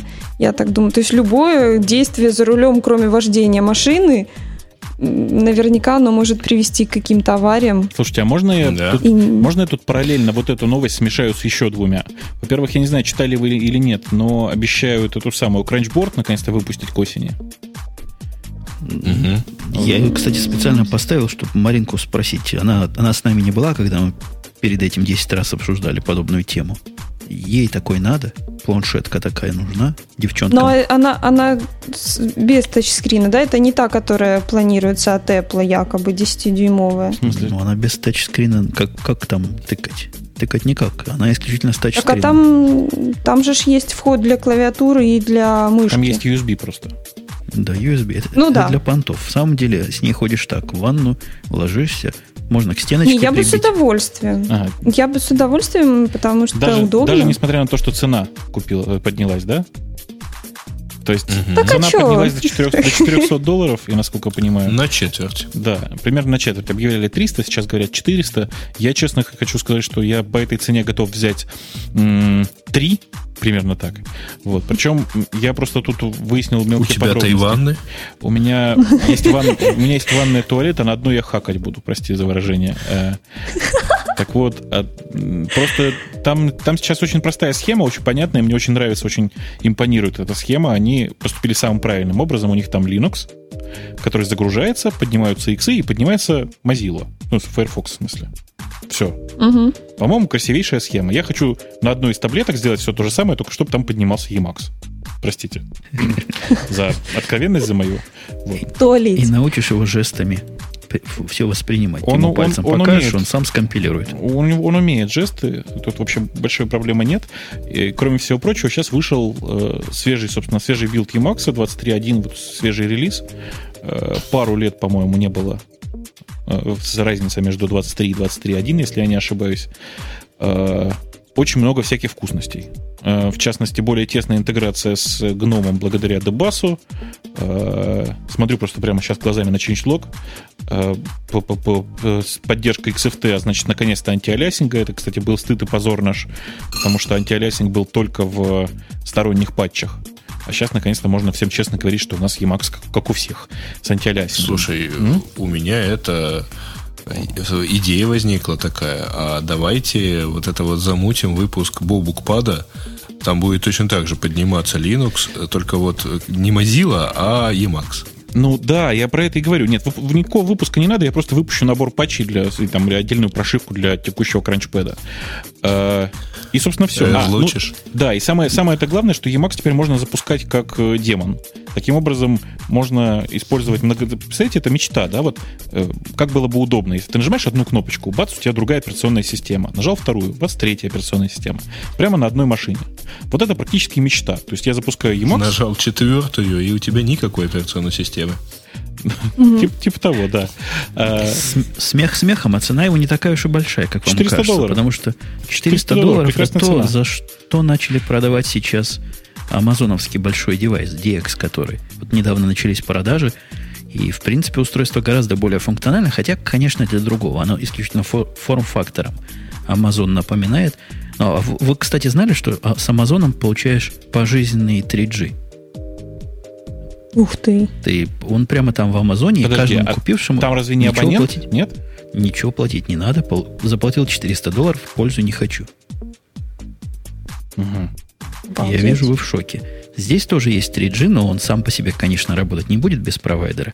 Зато есть Wi-Fi, который в доме, внутри помещения, покрытого Wi-Fi у нас у всех, будет прекрасно заменять любой всяческий 3G. 2,6 паунда это чуть больше килограмма, да? Да, он тяжеловат, mm-hmm. но он же здоровый, в принципе. У него там дисплей сколько? 12 дюймов, по-моему, был. 11-12, я не помню, какой-то такой. Ну, то есть да, большой, да, большой, большой. Да. Серьезный, больше, чем или около стандартного листа А4 примерно размерчиком будет. Теперь им, кажется. теперь им главное не проколоться и не забыть ставить туда Bluetooth. Чтобы люди не, не, не возились с э, клавиатурой и мышью проводной. Все, а, все а... выглядит лучше с Bluetooth, да. Да, да, да, да, да. Все становится лучше, когда в нем есть Bluetooth. А вот это, кстати, о Bluetooth тоже вопрос у меня, я уже задавал. Отсутствие мышек вменяемых блютусовских, оно технологическая проблема? Или никому нафиг не нужны просто? Подожди, а что, Logitech тебя перестал устраивать? Есть. У Logitech есть одна позорная мышка, которая на Bluetooth работает. Синенькая такая, но она разных цветов бывает. Это все. Все нормальные мыши, у которых клавиш много, они исключительно не Bluetooth. А, они со свисточками со своими, да. Да-да-да. Да-да. Это, и я не понимаю, почему они так делают. То есть есть, наверное, суровая причина. Либо Bluetooth батарейка жрет как не в себя, либо не умеют они его быстро засыпать, просыпать, что-то там, что-то там не додумано пока. Ну, ты знаешь, mm-hmm. если эти свисточки будут маленькими, то это меня тоже устроит, по большому счету. Но ведь они сейчас большие, зараза. Они, да ладно, они во-первых, большие, а во-вторых, они теряются. У меня две мышки, и к одной я уже ресивер потерял. Это же обидно. Была бы Bluetooth, Подожди, потерять было бы нечего. Вы это сами себе противоречите. Если они большие, то как ты их потерял? Ну, вот. А потом там, э, в том mm-hmm. же Logitech Nano, там, по-моему, единственное, что есть в этом ресивере, это, собственно, USB-штекер. Ну, наверное, какой-то RF-приемник там еще должен быть. Он толще, ну вот представляешь себе штекер там, от э, штекер USB? Ну, я, я его даже ну, видел. вот нарасти, нарасти его на пару миллиметров. Я его даже видел, но в той мышке, которую я использую, которая большая VX Revolution, этот стик размером, дай бог, каждому. Здоровенная штука, которая втыкается в USB-порт и торчит там, как не знаю что. Угу. Ну, зато мощнее. Ну да, наверное, добьет из соседней комнаты очень полезная фича. Короче говоря, нет. Нет Bluetooth мышек и нет, и, мы грустим по этому поводу. Есть у Microsoft такая довольно продвинутая мышь, но это не кошерно. Майкрософтовскую мышу ко всему Apple подключить. Слушай, слушай, а если мышь все-таки начнут выпускать под маркой Bing? Bing Маус, как тебе? А, вполне неплохо. Был, был бы хороший да. способ монетизации поисковых сервисов. Да, и, кстати, вместо того, чтобы нажимать на кнопочку, вот она, кнопочка обычно говорит клик, это бы делала Bing, Bing. Так. Ну, может быть, нам пора темами пользователей озаботиться, не? Э, да, я думаю, самое время. Да, там как раз есть тема, на которой очень смешная. А, например, одна из них э, про да. язык от Гугла, Simple. А, ну, про сам язык вы сами поговорите. Мне очень понравились комментарии к... Я ссылку сейчас дам в чат. Мне очень понравились комментарии э, к... Ну, вот, вот это код, код Google.com. В общем, там все комментарии начинаются на китайском языке. How to write a simple application. А потом, значит, пришли наши народные умельцы, ну и англичане. В общем, получилась такая ситуация, прям как по комментарию одного там из комментаторов. Англичане обсуждают сам язык, а китайцы обсуждают, как захватить мир с помощью этого языка, а русские смеются над китайцами. Сильно там и русскоязычные комментарии, мол, китайцев понаехало. Китайских комментариев просто вагон. Ну, это смешно. Вот. А язык вы можете обсудить сами. Слушайте, я знаю, я знаю, почему в, в этом трейде про Simple так много китайцев. Они просто тянутся, ну, подобное, как известно, тянется к подобному. Дело в том, что я очень много видел вот таких симплоподобных языков, бейсика-подобных языков, и они для меня все на одно лицо. Вы понимаете, да? Вот поэтому там так много... На китайской? Ну да. А Goto там есть? В Simple есть Goto, если тебя это интересует. Я просто... Я, да, а? я заходил на сайт этого проекта. Ну, он действительно бейсика подобный такой. Я бы даже сказал, что это диалект бейсика, который они сюда воткнули. Как- как-то это странно выглядит. Но мне, мне, честно сказать, за Google стыдно, потому что я не понимаю, зачем. Мне, мне совершенно не стыдно за Apple, которая изобрела свой Apple скрипт, потому что, ну, это совсем страшно, совсем странный язык. Он совсем не похож на все остальные. Но изобретать еще один диалект Basic, ну зачем? Ну, срамота ходячая. Я ничего другого сказать не могу. Какой-то позор. Слушайте, а он только на андроиде, да, работает? Да. К счастью, к счастью. Больше никуда его. Это та самая компания, которая Нет. выпускает любимый мой протобаф. Вот такое Simple придумал. Какой позор. Слушайте. Наверное, кто-то в те... Помнишь, у них 10% можно ага. налево работать? Вот это кто-то 10% уж совсем налево использовал из ребят. Не, ну, справедливости ради он не сказать, налево, что... он назад пошел просто. Да. Справедливости ради надо сказать, что интерпретатор-то, конечно, работает на всех платформах. Вот использовать его, конечно, нормально можно только на андроиде. То есть интерфейсы рисовать и всякое такое можно только на андроиде.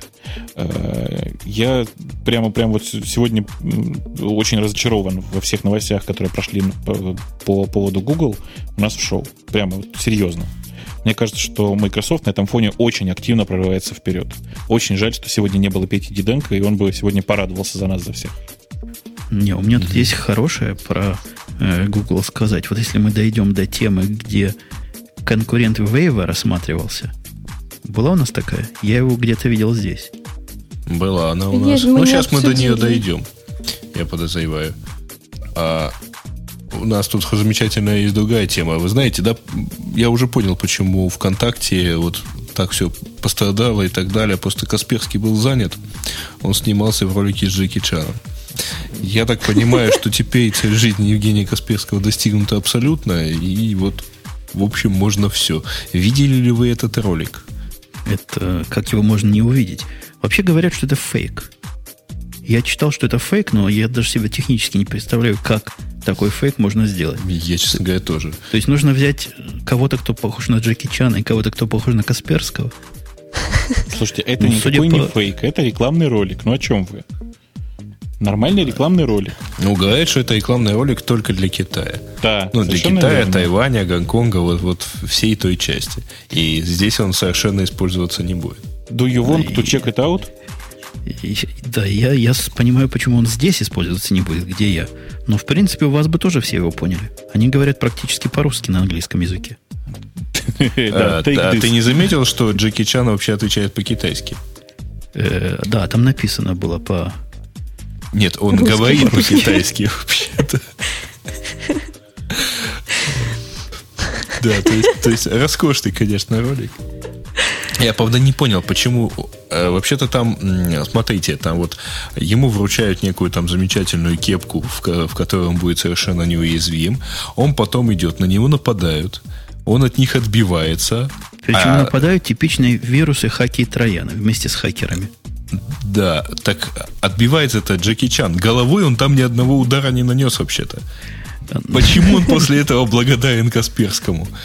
Это у Димы надо спрашивать. Это примерно такая же цель, после как... Пьянки. Вы знаете, когда дорожные работы происходят, где вообще ничего нет, кроме отбойных молотков, мужики ходят в касках. Вот примерно с этой же целью в касках и он ходил. Сверху упасть точно ничего не может, но каску носить положено. В общем, у нас в чате подсказывают действительно логичное продолжение этой истории. Компания ESET, которая выпускает э, антивирус Note 32, теперь должна задействовать Чака Норриса. И это будет значительно более сильный шаг, сильный ход. Причем эту рекламу можно будет крутить даже у нас. У нас все знают, что Чак Норрис это самый страшный на Земле человек. Да, да, да. Чак Норрис засчитал до бесконечности. Дважды. Следующая новость, э, ну, очередной слух, по всей видимости, про 10-дюймовый таблет от, э, ну, планшетный компьютер от Apple. В прошлый, раз, в прошлый раз же мы это обсуждали. Ну, да, вот, да, тем да, не только... менее, на третьем месте она вот в вы, этот раз. Вы понимаете, эта новость сильно отличается от предыдущих. В этой новости, как и в 50 других написано, и в этот раз это уже точно. Да-да-да. В прошлый раз мы озвучили самый точный на тот момент слух, но это, наверное, уточнение. А, Подожди, Apple... это была новость от Шурик 123. Да, кстати, мы не, не сказали предыдущее, потому что вот Андреида Фокс это был, э, дал нам новость про э, Simple, а Пармастер сообщил про антивирус Касперского. Ну, точнее, про его рекламу. А Денис Балтин сообщает, что Apple исключила из магазина App Store все приложения, которые как-либо используют функционал Google Voice, в том числе от самой Google, поскольку приложение повторяет базовый функционал iPhone. Сделано это под давлением AT&T, вроде бы. Но это, они действительно кстати, это, кстати, не шутка дело, потому что здесь это, я не знаю, следите ли вы за новостными лентами хай-техническими иностранными, чуть ли не тема номер один прошедшей недели. Все а, хотят да, Apple включая по антитестовое, антитестовское расследование, по-моему, да? Угу. Или как это у вас называется, антимонопольное? Ну да. То есть тема серьезная и, видимо, долгоиграющая, и, наверное, мы к ней будем возвращаться и возвращаться. Хамство со стороны Apple, с одной стороны, со стороны, с одной стороны, э, понятно, а с другой стороны, все-таки хамство. Да вообще, ну, они все сволочи. Предлагаю ну, Apple тоже договориться с Bing. Bing Voice. Ну там, да, там в действительности... Не, ну э, смотри, в общем, они потенциально-то правы, потому что э, Voice Dial э, есть в новой прошивке Apple. Э, в третьей версии Visual Voicemail это старая фича еще с первого выпуска. Э, ну вот. И плюс дублирование, э, собственно, этих дублирование, собственно, там всяких коммуникационных на сотовых операторов. Почему нет? Вполне подходит по всем пунктам.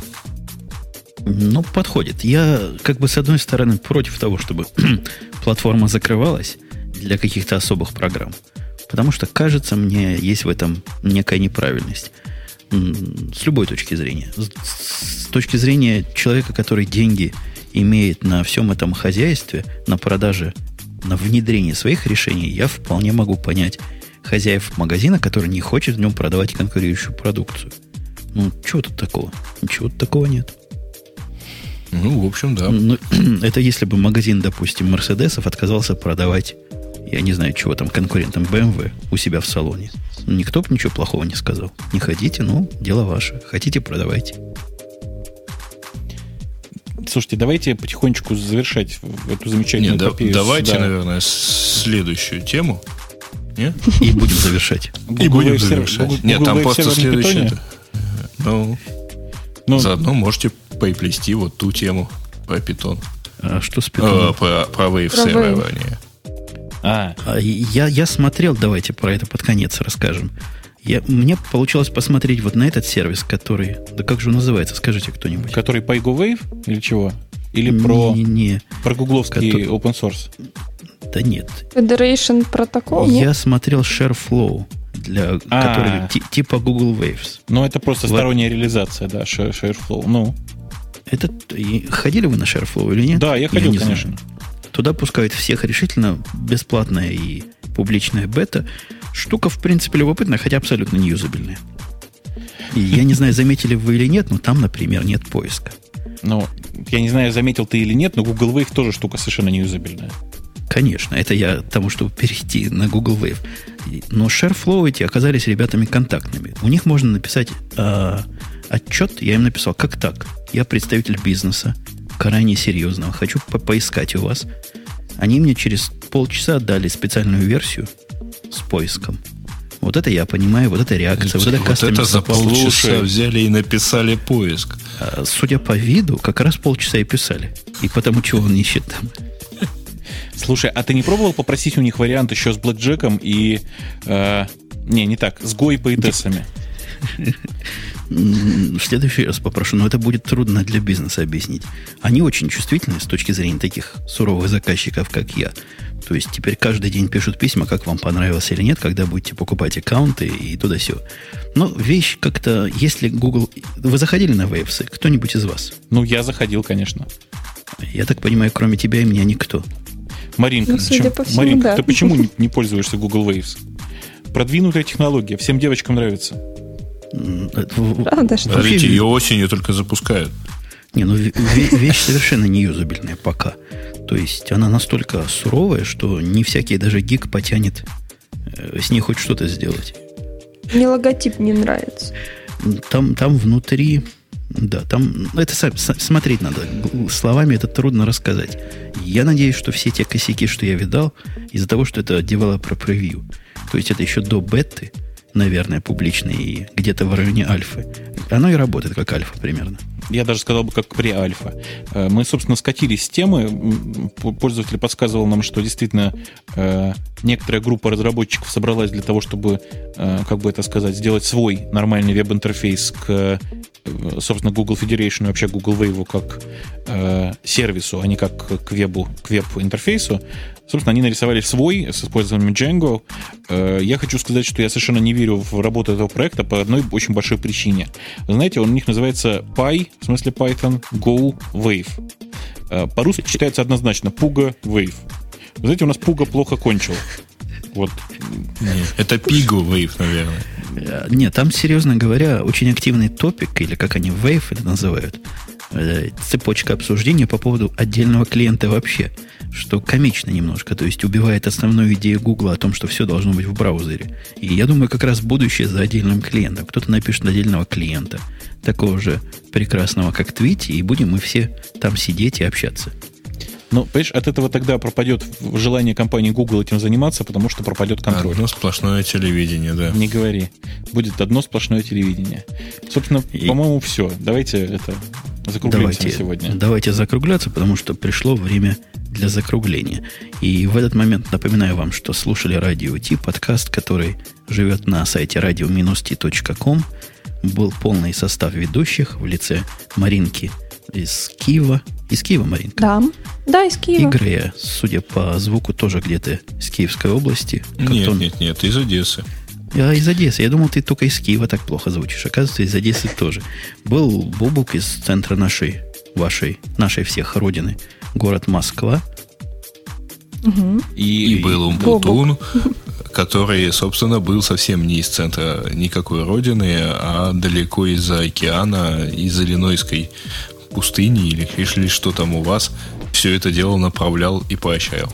У нас не пустыня, у нас прерия здесь. И бегают по ней бизоны. Я, кстати, недавно ел бизоний стейк. Как-нибудь расскажу о впечатлениях. Все, на этом до следующей недели в выходные на том же месте в тот же час. Пока. А я вам на всякий Пока. случай напоминаю, Пока. что сейчас наступит время после шоу, и порно, э, не знаю, стейки, австралийская безопасность, э, Сван, кто такой Сван и вообще что происходит в нашем чате, вы услышите буквально через три минуты в, после шоу. Не переключайтесь, оставайтесь с нами. Пока. Aqui...